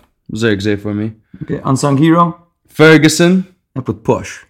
Fair enough. To me, Ferguson, um, he kind of started performing under Motta out of nowhere. He scored a shit ton for what did he end up scoring? Seven goals, seven, six, seven something goals, Something like that. something, Something, mental. like that. But he, he's an incredibly intelligent footballer. Once Motta came in and utilized him correctly, he was the key outlet for them in midfield. One of their most important players this season, if not the most important player. Yeah, he was he was amazing this season. Twenty three old 23 years old, Lewis Ferguson. he scored seven seven, goals, this season. That's super, Seven super, goals. super, super, season. Unsung hero for me. For me, it was Stefan Posch who played as right back. He got six goals and two assists from right back. He looked incredible, in my opinion. Um, I thought he, he at one point he was one of the highest, the best performing um, defenders Yeah, yeah, yeah, in yeah. Europe's top five leagues. Great player, unsung hero for me. I'm just going to argue with you for a second um, because you said man's looking at the numbers. I think you have to consider them. I, I don't think it's and, and you'll notice that a I lot of the times I think if you lot, to be like honest. If you look at a lot of the decisions I will make in my tops, flops, and whatever, I'll say regardless of these numbers, he was mm-hmm. influential. He held the ball, he controlled But the that's tempo that's Zirkzee. did this, did that. I and, and I understand, and I understand. But you remove Arnautovic, you bring on Zirkzee. He's got 14 to 15 matches to establish himself. Yes, he moved the ball around, not as efficiently. He was good, but he wasn't insane. In front of goal, he shits himself. He still is improving. He's only 22 years old. He very very interesting player coming from Bayern Munich. However, with Arnautovic out injured, you bring on Zirkzee. He's not getting you goals, and they ended up playing Barrow up front, so Barrow can get them goals because the striker needs to score. He does. Fair enough. Um, And I think I would consider him my flop because he's so raved about because he came from Bayern Munich. The expectations were, yes, too high for where he is. So the expectations skewed the performances. fair enough. Um, I never expected him to get many goals this season. Um, every time I watch Zirkzee, he passes the eye test with flying colors. I think he's a super His movement is brilliant. Brilliant player. He glides. I would not call him the flop this season. Fair, That's fair, my fair, fair, opinion. fair. Um, Best victory 1 0 at home to Inter. Fair enough, I agree. Okay, they also had 2 0 away to Atalanta, 3 0 to Sassuolo on the Derby, which was a massive victory for them. Mm-hmm. Yeah. Worst loss for me was 6 1 away to Inter. Yeah, their best win and their worst loss were against the same team. Yes, and the 6 1 came first, the one that came after. Exactly, which So makes it- It makes it better. Yeah. Yes. Torino. Tony Sanabria. Yes, bro. Finally, we give it to someone who has always stepped up in tough moments, a man who has always played second fiddle, a man who is not praised often enough, but who has always delivered when called upon. Tony Sanabria finished the season with 12 goals and 4 assists and hardly ever started the games. Tony Sanabria, for me, is Torino's best player this season. All the doubt about their lack of number nine, but he is actually genuinely a great fucking striker. He scored some true number nine goals, some goals that some true number nines wouldn't score, and he also has those creative qualities of a trequartista, which mm. actually brings a lot to his game. He's a phenomenal striker. I would take him at Milan. I'll go so far as to say that Tony Sabri had a magnificent season. Magnificent. Now the flop. Um, Three three to to one, one. Pellegri. Pellegri. All right, I'll die on this hill, bro. Um, this was his chance. He has Yeah. been back in Italy for a while now. Um, Torino had a gap in that attack. Of course, he had the chance to establish himself. He managed two goals only. Yeah. Four starts all season. Um, he also scored for the under 21s against France yesterday. Oh, Yeah. yeah, I saw a good header. Tonali assisted. Exactly, exactly, yes. Unsung. Samuele Ricci. Fair enough, I considered him. Okay, I thought he was great in midfield, kept everything ticking. He's young, he's talented, managed two goals, one assist, was an amazing player. I um, had the question of Ricci versus Ilic because when Ilic Ooh, came yes, in, bro, I thought really about good. that as I had the thought of Miranchuk versus Vlasic as well. they have a lot of really good key pieces. To me, the unsung hero, very unsung, Buongiorno. Buongiorno was super. His second in air challenges won, aerial duels. In the league? Yep. So that's 107 air challenges won all season. He was in 181 air challenges, which is seventh in Serie A. Um, he had 176 pass interceptions, which is 16th in Serie A, and he averaged around 5.43 pass interceptions per game, which put him in the 85% percentile. Um, just a fantastic season by Buongiorno. Super, super player, bro. Very good shot. Also, Buongiorno is a great word. Love the way Brad Pitt says it in Inglourious Bastard. Buongiorno. Buongiorno. Yeah, great player, good talent. Um, breaking news. Oh, no, Fabrizio Romano has just tweeted that Inter are in fact closer to Thuram than Milan are. We won't get into the discussion, but I thought might as well make this podcast up to date. No, relevant. Devastating. Yes, we have to record with Twitter open nowadays because shit moves Yeah. so quickly. Yeah. Now, Best win for Torino. 2-1 victory at home to Milan. Who did you say for ah, Samuel Ricci? Yes. Yeah, 2 1 um, against Milan in the league and 1 0 away in the Coppa. Yeah, well. they two knocked massive, Milan out of the cup. Two massive wins in, uh, against Milan. They also had a 4 0 away victory against the rat in a corner that were Spezia on the penultimate Mm-hmm. day when they were battling. Um, they were fighting for their lives and then Yeah. they beat them 4 0. That That's, was that's a good victory. That's probably their best victory, come to think of it. But but no, you know. No, 2-1 beat- against 2-1 Milan. Yeah, better. Now, worst loss. I would say 4 2 away to Juve because it was a derby and because Torino are better than that nowadays. Torino shouldn't be conceding 4 to Juve. Torino I have guess. Juve, Juve, Madonna. wish. Juric at the helm. Yeah. So they should they shouldn't be conceding for Juve. If you lose to Spezia, it's your worst loss of the season, and Torino lost to Spezia 1 0 at home. Okay. So that's that. Fair enough. Moving on to Monza. Top. Yes. Um, I know you can compare Caprari's contributions to Carlos Augusto, who's a defender, and Ciurria as well, who he is well behind. But his impact is still the strongest. He's the best player on the pitch.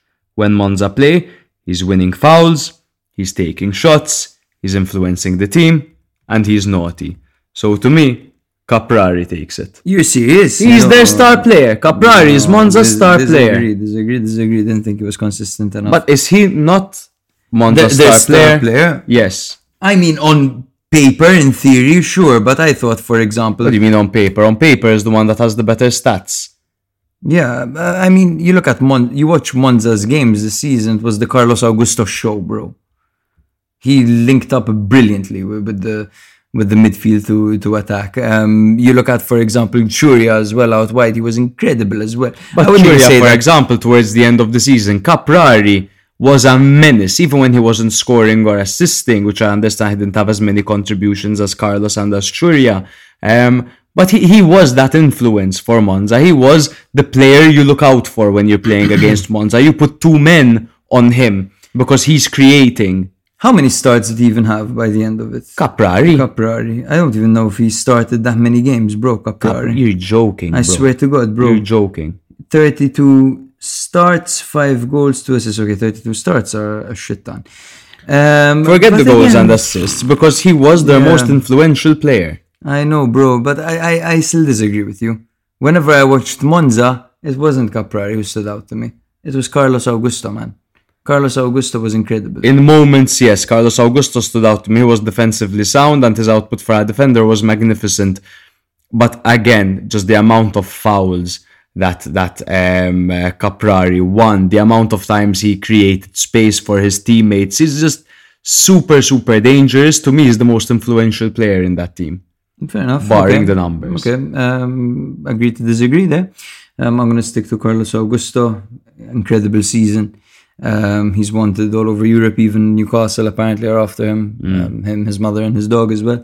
um, yeah, flop. I've praised Petagna for his hold up play and seven assists. I understand his industry, but four goals is too little. He's been regressing in his career. Okay, I put Cragno. This is the same Fair, with fair, fair, fair. One appearance. Um, Marí close second for getting stabbed. but um, Cragno is uh, my, my flop of the season. Fair enough, it makes sense. Yeah. Unsung hero, Izzo. It's so, It's yeah, brings a lot to the game from centre back, and he's always on it. He's always on it. He's always in the mood to play football. No, He's- it's so. He's ballsy, he's tough, but he's elegant on the ball. He hardly ever puts a foot wrong. He contributes wonderfully to link up play. He oh, he has the technique of a midfielder. Yes, So- lit- literally, so good, literally. so he good. reminds me a lot, nowhere near the same quality, but no, the kind of centre back Ramos is. Hmm. It's was very similar. Pinging balls from the back, good in the air, tough motherfucker, tattoos all over. Can feint and drop the striker pressing. You know? Yeah, he, he's he's very street smart as well. He's a bit of a Teo in Mm. that sense. He knows who's where. He knows who's on a yellow. All that. Love it so. Love it so. I've always had him on my Fanta. I think three. Pardon me. Three seasons in a row. I think I had him on my Fanta. Mm, it's uh, There so. we go. Mm. Best win for Monza for me was the 2 0 away to Juventus, um, the 1 0 away to Inter, the 2 0 at home to Napoli. Now, you look at this, okay, you have the 2 0 away to Juventus, it came after the news of the points deduction. The 2 0 at home to Napoli was while Napoli were hungover, so that leaves the 1 0 away to Inter. For me, that's their best victory. Disagree. Um, now, not because it was their most convincing victory, but it will go down in history for being their first victory in Serie A. It was a 1 0 win over Juve and the first of many Pullman de Troia this year. Very, very good. Yeah, to be fair, everyone has a victory over Inter this season. Yeah, it's true.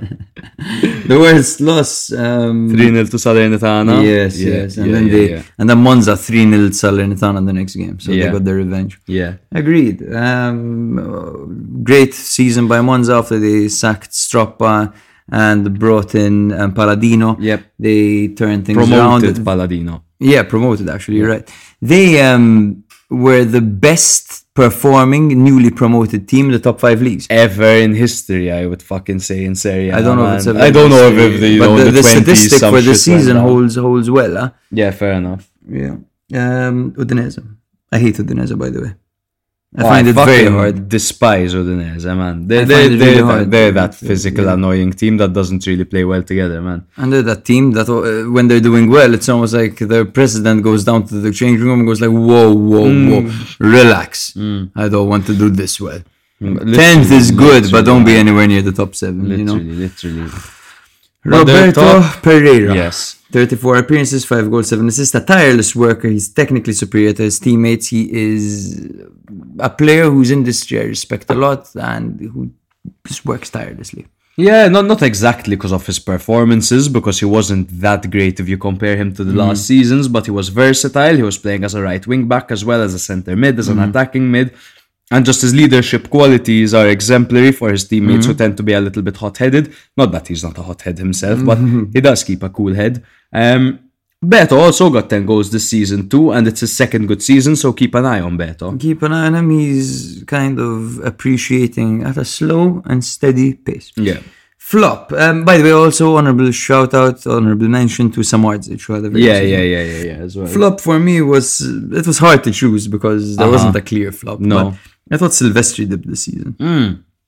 He did dip, he did dip, he did dip, and I thought of Silvestri. Who's yours? I put Thauvin. Oh yeah, he was brought in and did nothing. You know, 541 minutes of play, he should have made more of an impact. Yeah, he didn't do anything, bro. Nothing, nothing. And this is guy, the same guy that was linked to Milan Yeah, yeah, for two so seasons long. in a row. Like, so I, I was a bit disappointed when watching Mm. Play football. Not only not contributing, but watching him play football, I was a bit disappointed. Next up is my favorite type of beach, sandy Lovric. Yeah, I agree. Our unsung hero, Sandy motherfucking Lovric. man. 37 appearances, meaning Yes. he only missed one game this season. Yes. Five goals, six assists, workhorse in the midfield. A great, great season for him Agree, overall, agree, and you agree. hardly ever hear his name. Agree, agree, agree. Best I win? think our best win and worst loss will be the same. Best win was 4 0 to Roma, Yep. and the worst loss was 3 0 to. No. To Bologna. To Bologna, yes. Yeah. I wrote to Udinese. I do that so much. I'm bro. dumb. I do that so much. But yeah, I agree. 4 0 to Roma in the opening games of the season. We're like, oh, Udinese seem pretty good this year. Then they beat Roma 4 0. You're like, okay, they seem amazing this year. Um, and then the, just the dip they had, the tipping point was not the tipping point, but the, the epitome of their bad performances was their 3 0 loss to Bologna. Mm-hmm. Because they should be, they were fighting, you know, for eight. They were on par, man. They were on par. They were They on shouldn't par. have lost 3 0. 3 0 is a fucking. They had opposite seasons. They had opposite yeah. seasons. Sassuolo. Now, despite struggling with with injuries and having a tough season overall, I'm still gonna give my top to Mimmo. 12 goals and 7 assists. Yes, Berardi. In 26 games, you have to. And his leadership as well. And and the way he turns nothing into something, Berardi. Yes. Berardi, Berardi, Berardi. Shout out, obviously, to um Laurienté. to Laurienté. Um, but he did dip in Q4 and a little bit in Q3 as well. Um. Bro, I'm not familiar with this term. It's business business terms. Quarter Q4, one, yeah. quarter two, quarter And why are you why are you using business terms on, on our fucking podcast, bro? It, it, it makes sense though. In the last quarter of the season, in Q4. sounds sounds super American. Now Jerry would like that. Oh, Jerry, let Jerry. him cook. Let him cook. Let him cook. America! Fuck yeah! We're too optimistic, man. We're too optimistic. We'll see. Let him cook. So Sassuolo flop. I have there, there are too many to choose from. You've got Tressoldi who got a red card every game. Yeah. You've got Bajrami who I'm not even sure landed in fucking Reggio Emiliano. You've got Consigli who looked like he was bought for a few games. fucking kept masturbating in the shower all Yeah, season. but for me, the flop of the season is Pinamonti. I agree. Because Sassuolo are a very attacking team, very dynamic team, who a striker should be able to score way more than five goals on, mm-hmm. on a team like this. You know, I mean, again, like they, they score Mm-hmm. it's goals. not bro. only it's not only that he didn't score, but his It's hold up play was everything, good. not- everything. he He, was on a place. different wavelength Yes, completely to completely. Really and, out of place. And they would play him a great ball. He wouldn't get it, and then he'd point in front of him saying, "I wanted it here." Bad attitude. Adapt, adapt to your teammates. You're the new one. Exactly. Fucking idiots. Hi guys, on this episode we have Pinamonti as a guest. No, imagine that. My God. One day, yeah. One day One maybe. day. Mm. Hopefully not. I mean, I don't speak Italian, and I highly doubt they speak. Mm, Unsung hero. So I put Frattesi. I put Maxime. Maxime was out quite a bit this season, though. He was, he was, but he still got the numbers up. If you give me 3.58 seconds, I will find it. Count, count, count. One, two, three, point five eight. There we go. So Maxime Lopez had 25 starts, 5 appearances of the bench, so still managed 30 appearances in a 38 game season. Um, was always one of the best players in the pitch when he played. Um, similar industry to Bennacer and Lobotka, for example. I think Maxime Lopez would be up there, close to those guys, not quite at that level, but a very underrated player, a player whose name is not mentioned often enough, and for me, my Yeah, unsung yeah, yeah, yeah, yeah. He's he's great. He's great. And last season, I believe I had him as my unsung for Sassuolo. Had a far better season than they did this year, last year. Um, to me, Frattesi was a super important player for them. Maybe it's not recognized enough. Um, he had seven goals from midfield for a team that struggled. Seven goals from mid, seven goals from your midfielder is super, super, super important. Mm-hmm. And just the way he used to, well, he does carry the ball from midfield to attack is brilliant. He's up and down. He's box to box. I would take him at Milan, Frattesi. I think he's a brilliant player, only 23 years old, very young for a midfielder, same age as Tonali, I believe.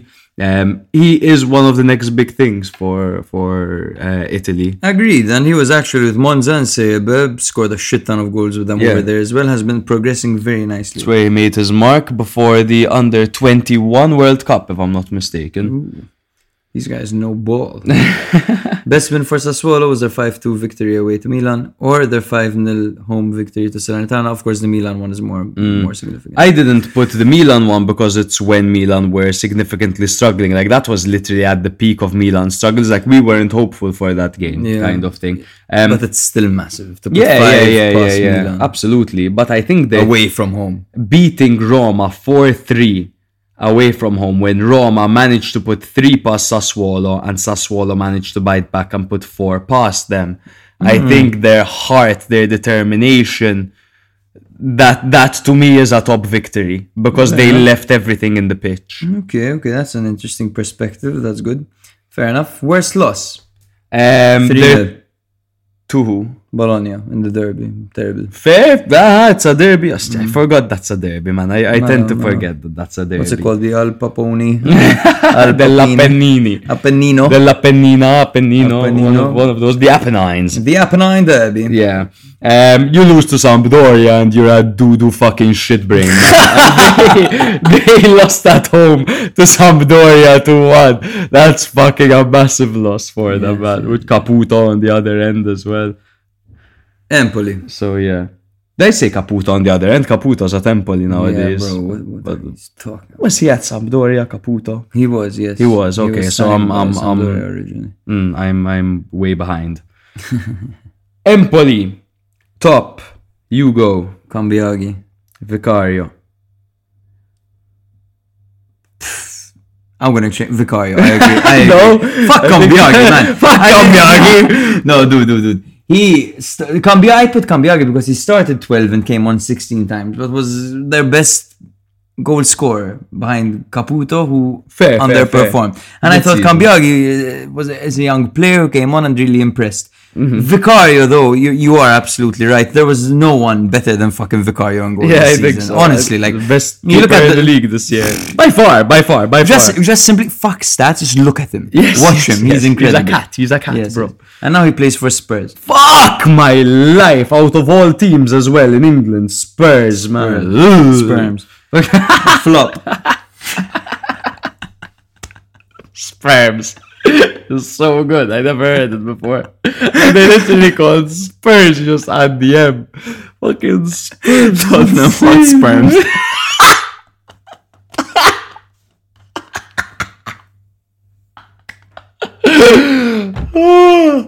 Il- Tottenham Hotspurs. okay. I'm so sorry, guys. Their flop, Satriano. Boom. Destro. It was one of the strikers. At least no? Satriano's young. One of the strikers. Yeah, um, to me, managed one goal. you move you move from a big team to a small team and you're supposed to be the shit like and and he went and and uh, you know I the, the, one of the reasons I dislike Satriano. I have um, FM on my phone um, with Empoli, right? And I started Satriano a lot of the times, and because he was great in the air, and I did early crosses from midfield, and he was scoring a bunch. And then I answer, I I emailed Inter. I'm like, listen, I'd like to buy this guy. What's your quote for him? 80 million. Bro. 80 million. He had 16 goals for me the season. I finished fifth with Empoli. Crazy man. Fucking what, bro? 80 million? There's nothing worse than playing any FIFA or, or manager manager mode or anything that isn't FM is annoying. yeah. No, FM is 100%. great. I just wish I had the time for it, man. Because if, if I had no On the job, phone, it's way simpler. Emails, skip fucking No, through them. I don't tap, tap, afford to tap. be addicted to, to video games. I'm not because I, I would addicted get to addicted to it. I'm No, not I'm like that. Mm. addicted. I'm on a flight and I play it. Um, I'm in a cab and I'm playing it, whatever, like man. But yeah, with Satriano, I, I had That's higher what you're doing when you're not making snippets. I'm not making snippets. Come on, I'm making vox pops outside San Siro, dog. yeah. Stop Yeah. it. Yeah, Do you want to count? Jake makes most of the snippets, guys. Well done to fucking Jake. Well done, Jake. Everyone give him a big gas round of applause. Well done. Thank you, thank you. You're way quicker, way more efficient than me, basically. You're, you're just better than me. Incompetence. Mm, you're just No. way better than me. Bleh. Unsung hero. Parisi. Akpa Pro. Ak- wait, That's- Let me you know try what? that again. Akpa Ak Pro. Sometimes, what was it? The he, him, she, her, akpak, bro. they, them. They- Akpa yeah, Pro. that's it for the day. Um, yes, bro. To be honest with you, Parisi is more um, rated than Yeah, he's more bro. sung. Yeah, um, he's he played 33 games, instrumental. Um, moves into midfield similarly to Theo Hernandez in that aspect. yeah. Um, yeah, you're probably right again, bro. You've outdone me with the Empoli prep, I must say. Um, you've- Yes. you've, you've swayed me. Akpa Akpro was incredible this season, and Mm-hmm. I never thought he had it in him when he was with Lazio.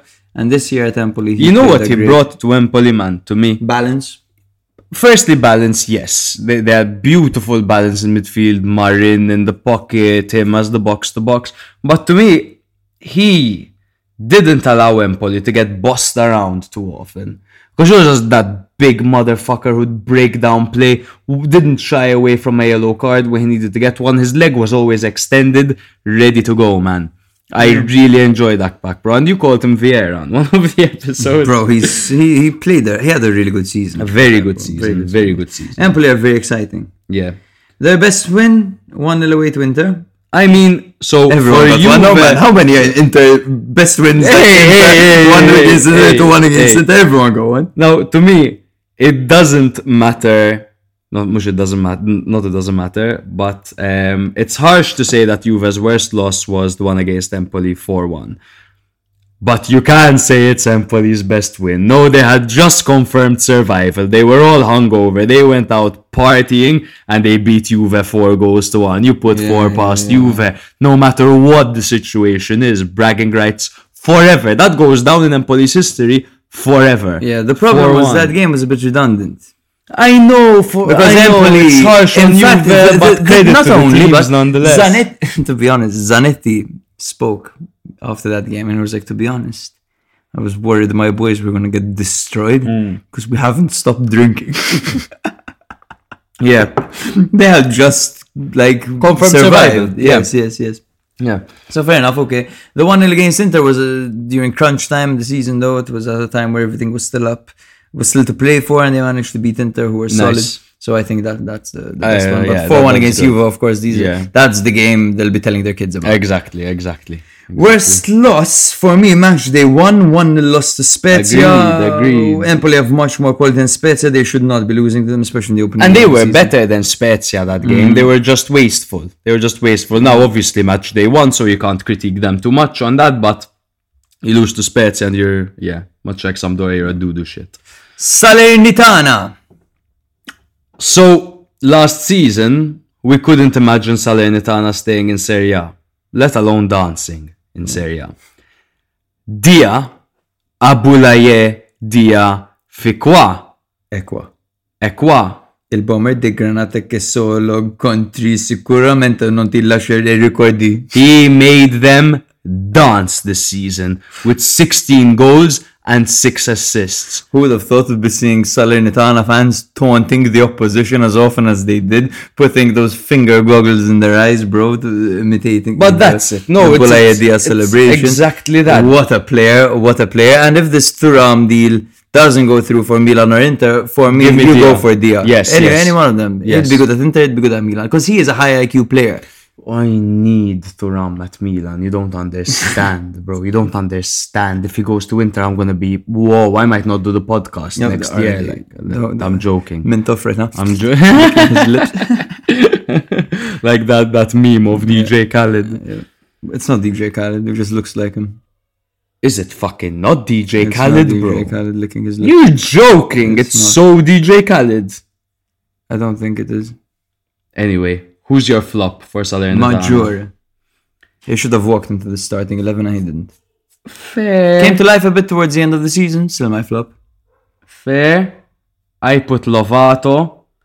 Because you'd think that leaving Atalanta for Salernitana would make him an important player for them, but at 26 years old, he still looked 19 this season. Lovato's 26 nowadays. Yep. That's wrong. Google it just to make sure. Ah, that can't be right, bro. Lovato. Uh, he looked 19 for sure. Okay, give me the age of Demi Lovato. if, if any of you are wondering, Demi Lovato is 30 years old. By the way, how is she still only 30, by the way?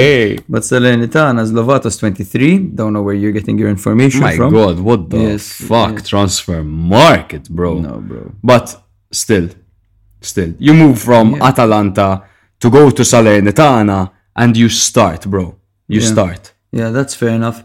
Um, yeah, I'm gonna go for Maggiore still because he was the captain of Spezia. Seemed like he was a better player than everyone else over there. Came to Salernitana. Coulibaly still managed to start over him, and barely featured. Unsung hero, I, I put Sepe.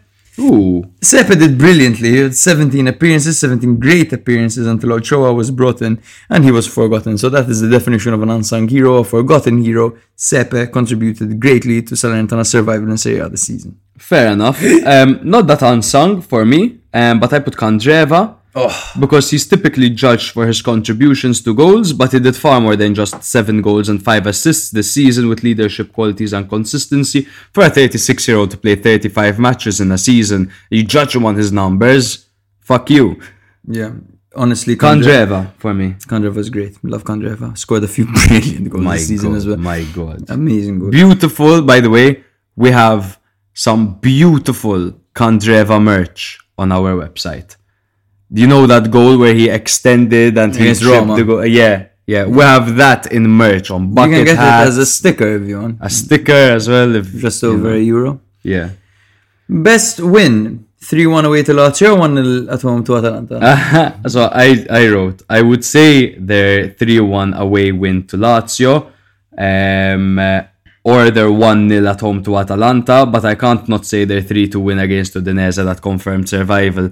Um, who was it that grabbed the goal? Troost-Ekong. True Stekong grabbed the goal at the end. Oh God, that to man. me fucking. I watched that game with man. Adam Ryan. Yes, I was showering when the goal happened. I watched the majority of the game though. That was That's a fair shot. Worst loss 8 2 to Atalanta. We move. For sure, we move. Lecce. Lecce. Oh my god, I course. I forgot Lecce. I Don't went get to straight do that real quick. Give me a second. Okay, let me pause it. We're back. I'm your host Matt, with the guy that thinks that there are 19 teams in Serie A. The guy to I my forgot, right. forgot Lecce, who I love, by the way. No offense, Yeah, Lecce. you love watching them. you. You adore No, them. no, bro. Bro, don't don't even joke. Okay, I know, I know, I know, I know. Love Lecce. I know, but there are 19 teams. All right, top. Now, this was my debate that I had in these five minutes that we've been paused. Um, so you look at the two factors that kept Lecce alive. Okay, so in order to survive, you must first not concede goals, mm-hmm. but then you must also score goals to win games. Mm-hmm. Now, what do you prioritize? As a newly promoted team, scoring goals is important, but not Yes. conceding is even more important. Now, is it? It's debatable. I think that Umtiti brought a certain defensive stability that was crucial to Definitely, Lecce's, to definitely. Mm-hmm. Survival. Umtiti not only brought this defensive stability, he also carried the ball forward. He drove well. He played, he had an incredible season. Revitalized Yes. this experience as well. So um, I would actually go for Umtiti over Strefezza, who had eight goals and four assists. And in fact, um, Lecce never actually conceded more than two goals in a game until the very last game of the season. So, and that's all thanks to Umtiti and Baschirotto's partnership. And I'm gonna go for Umtiti. Yes, you. I'm gonna go for Strefezza because um, obviously you have to take their defense into account. So well Mm. done to to all those four defenders. The Umtitis, the Baschirottos, the Gendreys, all The of Gallos. them. The Gallos. Amazing back four that remained consistent throughout the entire season. Strefezza to me looked like a Serie A player when they had just gotten promoted to Serie A. Um, he was that X factor for them. Eight goals and six assists this season. He won a lot of fouls. He was constantly crossing the ball in, having a pop from distance. He's who you would fear when you go up against Lecce. Their strikers didn't have phenomenal seasons. They had Ceesay with six goals and Colombo with five goals. Um, on the other side, there was Di Francesco and Banda battling it out. Di Francesco kind of took the cake over there. Banda, you'll But see not that. quite tops, bro. They're still quite far from Exactly. Yeah, yeah, yeah, yeah, yeah, yeah. Strefezza stood out in that front three. He stood out in the, in the entire team for me, so he, he has to take the top. Flop Pezzella for me, former Parma and Atalanta man who should have played way more than he did, especially when, when you go from starting most games with Atalanta to barely featuring for Lecce. Um, granted, I think um, Baroni had his his four his back four laid out and he stuck with them all season, but Pezzella should have definitely got more of a sniff than he Yeah. did.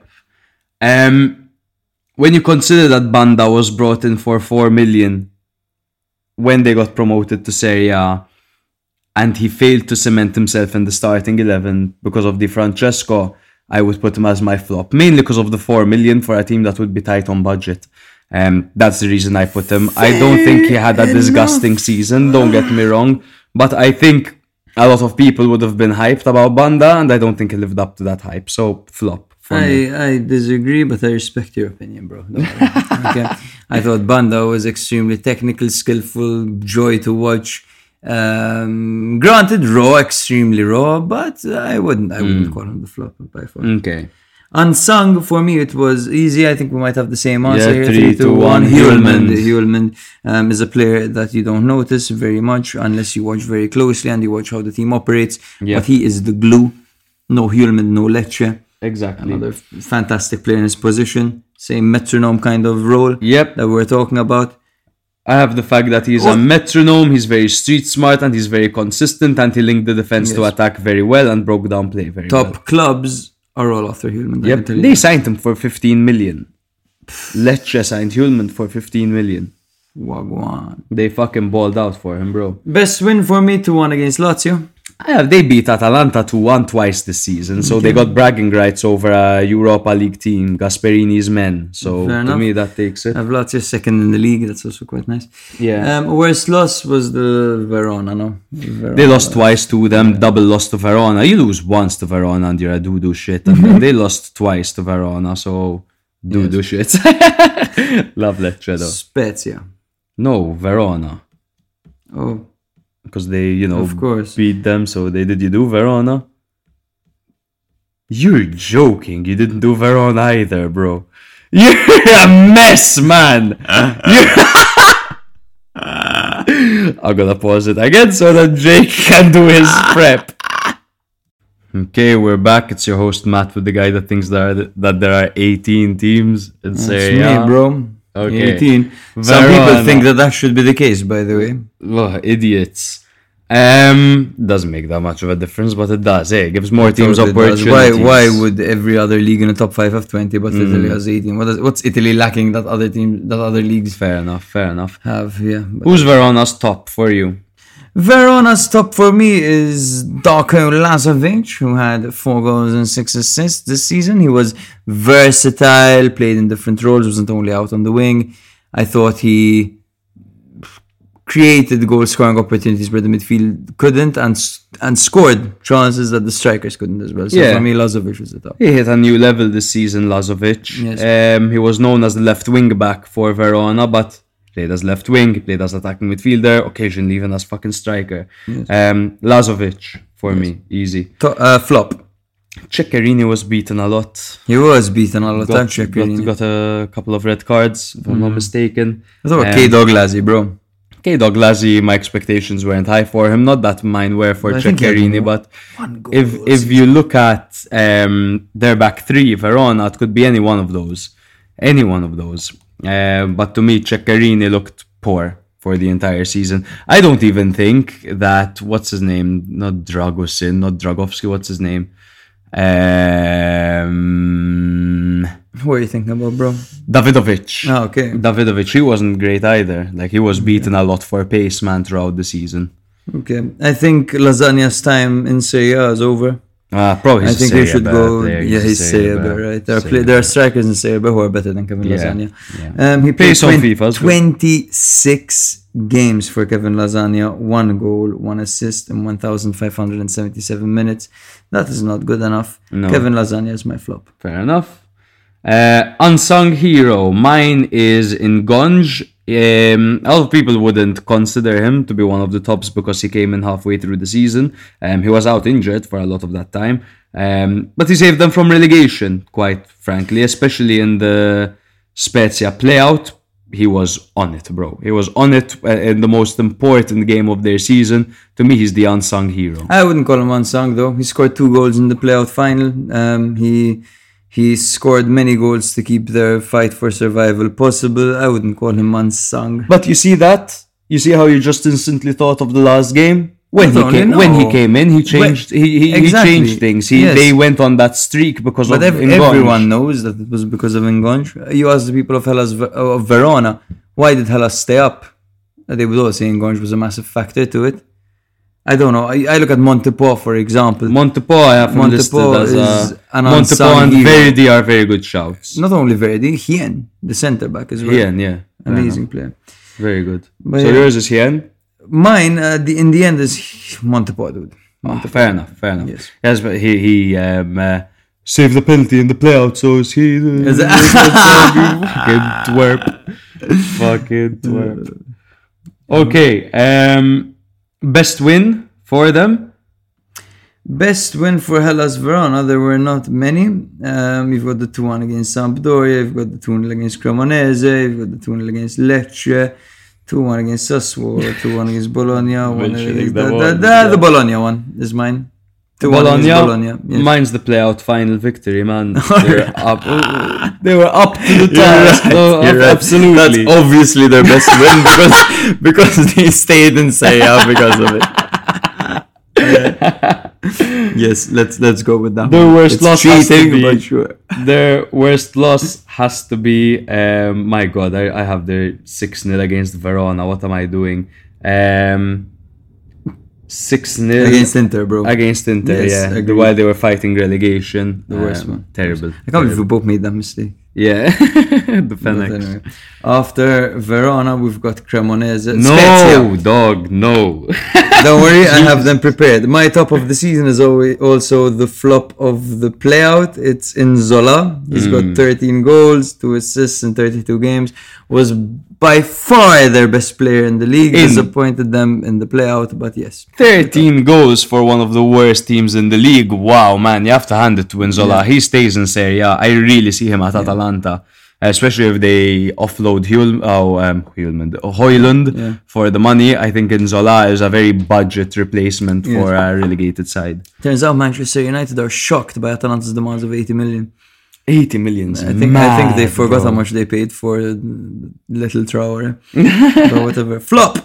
Uh, Shomurodov joined from Roma and failed to insert himself. Agreed. Agreed. I also have um I have someone different though. Caldara. Yeah, Caldara wasn't great, eh? Caldara isn't great uh, in general. Has so much experience, has a great CV with Juve and Milan, but really doesn't play like it. Unsung hero. I have Ampadu for his versatility and his industry. He was everywhere for them. I was them. gonna put him, but ugh, he made a few mistakes. Huh? He made a few mistakes. He was dribbled kind of easily at times. I think his compatriot at the back, Dimitrios Nikolaou, Fair, looked fair, more fair, sa- fair, more solid for Fair, the majority of the season. I put Nikolaou. fair. I think Ampadu would have um, impacted other areas more than Nikolaou. I just think Nikolaou was more consistent. Yeah, yeah. Um, best, win, 2 1 over Inter, even though everyone got one. 2 0 over Milan towards the end of the season. Milan were Champions League semi finals, all that, and uh, Spezia got it done over Fair them. enough, that's a good shout. Worst loss? Uh, 4 0. playout final. Playoff. Playout final. Yeah, fair enough. Fucking they, they weren't up to it. Like, They also lost 4 0 at home to Torino with two games to go while they were fighting Yes, for their lives. yes, And that, yes. that sucked. Torino were so good in that game, but oh, Spezia Oh, were so on. rubbish. They were man. so shit. they so looked destined shit. for the drop. at that point. Literally, literally. Cremonese. Top. Okereke. 3 2. Ah, Okereke. Seven goals, two assists, scored some fantastic goals, and on his day, he was great. Yes. There aren't many players you can look at Cremonese and say they were tops. It was In fact, between him and Valeri from yes, yes, Yes. But Okereke, on his day, still on his day, because he's not consistent, Mm-hmm. was their top. Agreed. Flop. Afena-Gyan. Afena-Gyan again joined from Roma and he looked he looked great at Roma, which is hilarious. And then he failed to insert himself for such a shite team. 23 games, 0 goals, 1 assist in the league. There you go. Unsung hero Dan- Daniel Ciofani for me. Despite being 37 years old, he managed to get 8 league goals in 32 games. Um, yeah, for me, Daniel Ciofani is the unsung hero. Fair enough. Um, I have Mete as the Oh, unsung hero. bro, I love I think he was brilliant. I, I think he was really good. Yes, good player. Best win? Um, two one over Mourinho's Roma. Agreed. Worst loss? Uh, five one against Bologna. Okay, I went for the 1 0 against Sampdoria. Like, the 5 1 against Bologna, it, not because it was 5 1 to Bologna, because Orsolini was on it that game, everyone was on it for Bologna in that game, but every single flaw they had that I noticed throughout the entire season got exploited in that one game against Bologna. Yeah. So, yeah, though that was the game of the magnificent Orsolini corner. Ah, yes. Fantastic corner What by Orsolini. magnificent corner there. All right, up next. Sampdoria, the Top. final one. Manolo Gabbiadini. Yes. 35 games, 7 goals, 3 assists. And finally, finally, finally, a season without many injuries. You don't often say that Gabbiadini managed 35 games in a season. So for me, he performed very well this year and he was the best player. Dare we say, dare we say that he was also versatile after being played out on the wing? We could dare we yes. say that he yes, was yes, versatile? that- that's a fair shout. Yes, he, he played many games out on the wing as well. Poor guy. Flop, Sabiri. Jesé. Okay, fair enough. It's supposed to change. I didn't- Down. It was like Nani would have been the flop for Venezia. But my expectations of Jesé were less than my expectations for Sabiri. I didn't expect Sabiri to only have 18 appearances and two goals. I thought he would be better. It's I thought he would be it's a constant 30 games minimum. That It's true. I'll still say Jesé because still that was like there. He was supposed to come help them. Survive. He like- hadn't even been playing football, bro. Yeah, that's true. He had like retired or something. Or taking like a gap year from football. Like, Unsung hero. Oh, Augello. Nuytinck. Big Bram. Big, fucking Bram. Nice, They're shout. both good shouts. They're Yes. both good oh, shouts. Augello played every single game except one of them. 37 appearances, 2 goals, 5 assists, solid at the back, good going forward, looks dependable. Could be a vice anyone for the top teams. Yeah, I, I, I agree. I think Nuytinck, Udinese let him go mm-hmm. prematurely. I think they could have still used him for a couple more years. Um, he joined Sampdoria, and for a while they actually looked decent with, Big with, Bram. with Nuytinck in place. So He's good, Big to Bram. me, he's the unsung hero. Best Not that they have any Yes. heroes after finishing last in Serie A, but Which Whatever. of Sampdoria's three victories was their best one? I'm gonna go for the 3-1 victory over Hellas Verona. I thought that, but Verona finished in the bottom four, so I went for their 2 1 away victory to Sassuolo. Okay, fair Because Sassuolo were actually okay at Fair times. enough. Their worst loss, 4 Three, 0 away to. Salernitana. Oh, fair enough. I put 5 0 Fiorentina simply because out of all their losses, it was the worst one. Mm, I put 4 0 to Salernitana because Salernitana aren't as good as Fiorentina. Yeah, fair enough. Wow, And man. that's that. that wow, It huh? was a bumpy ride. But we quickly stop before it's two hours. we have to prove a point, Yeah, thank you if you made it this far, guys. Um, do check us out on Instagram and TikTok. If you want to be uh, in touch with us, you can subscribe to our Patreon and we'll add you to the WhatsApp group. Um, it's popping.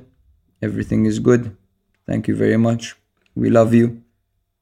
And we also have a message from Andy, one of our Patreons, Let's see. one of our patrons. Sorry, I'm becoming Matthew. Patrons. Let's see what he says. We haven't heard it yet. We haven't heard it. Let's see. Become a Patreon of Serie A Spotlight, one of the most comprehensive and in-depth Italian podcasts about Bosch. Andy! Go, Andy, about Love Bosch, you, man. baby. Yes. An Englishman with taste.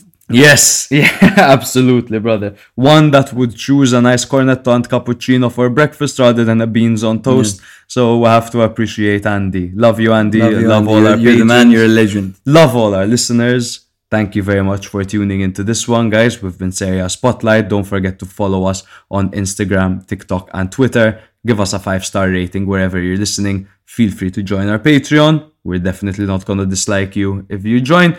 Um, and you'll have the opportunity to make your voice heard, just like Andy did. But thank you for listening. Thank you for being so patient with Drake in this episode. Thank you, guys. and we'll come up with some shit for next week. So we'll see you next week. See you next week. You ain't touching nothing that I do, I mean no disrespect. The bars that they was dropping over there would make them switch connects. Get anything I wanted, making sure I never miss a step. Only thing we ever focused on is secrets.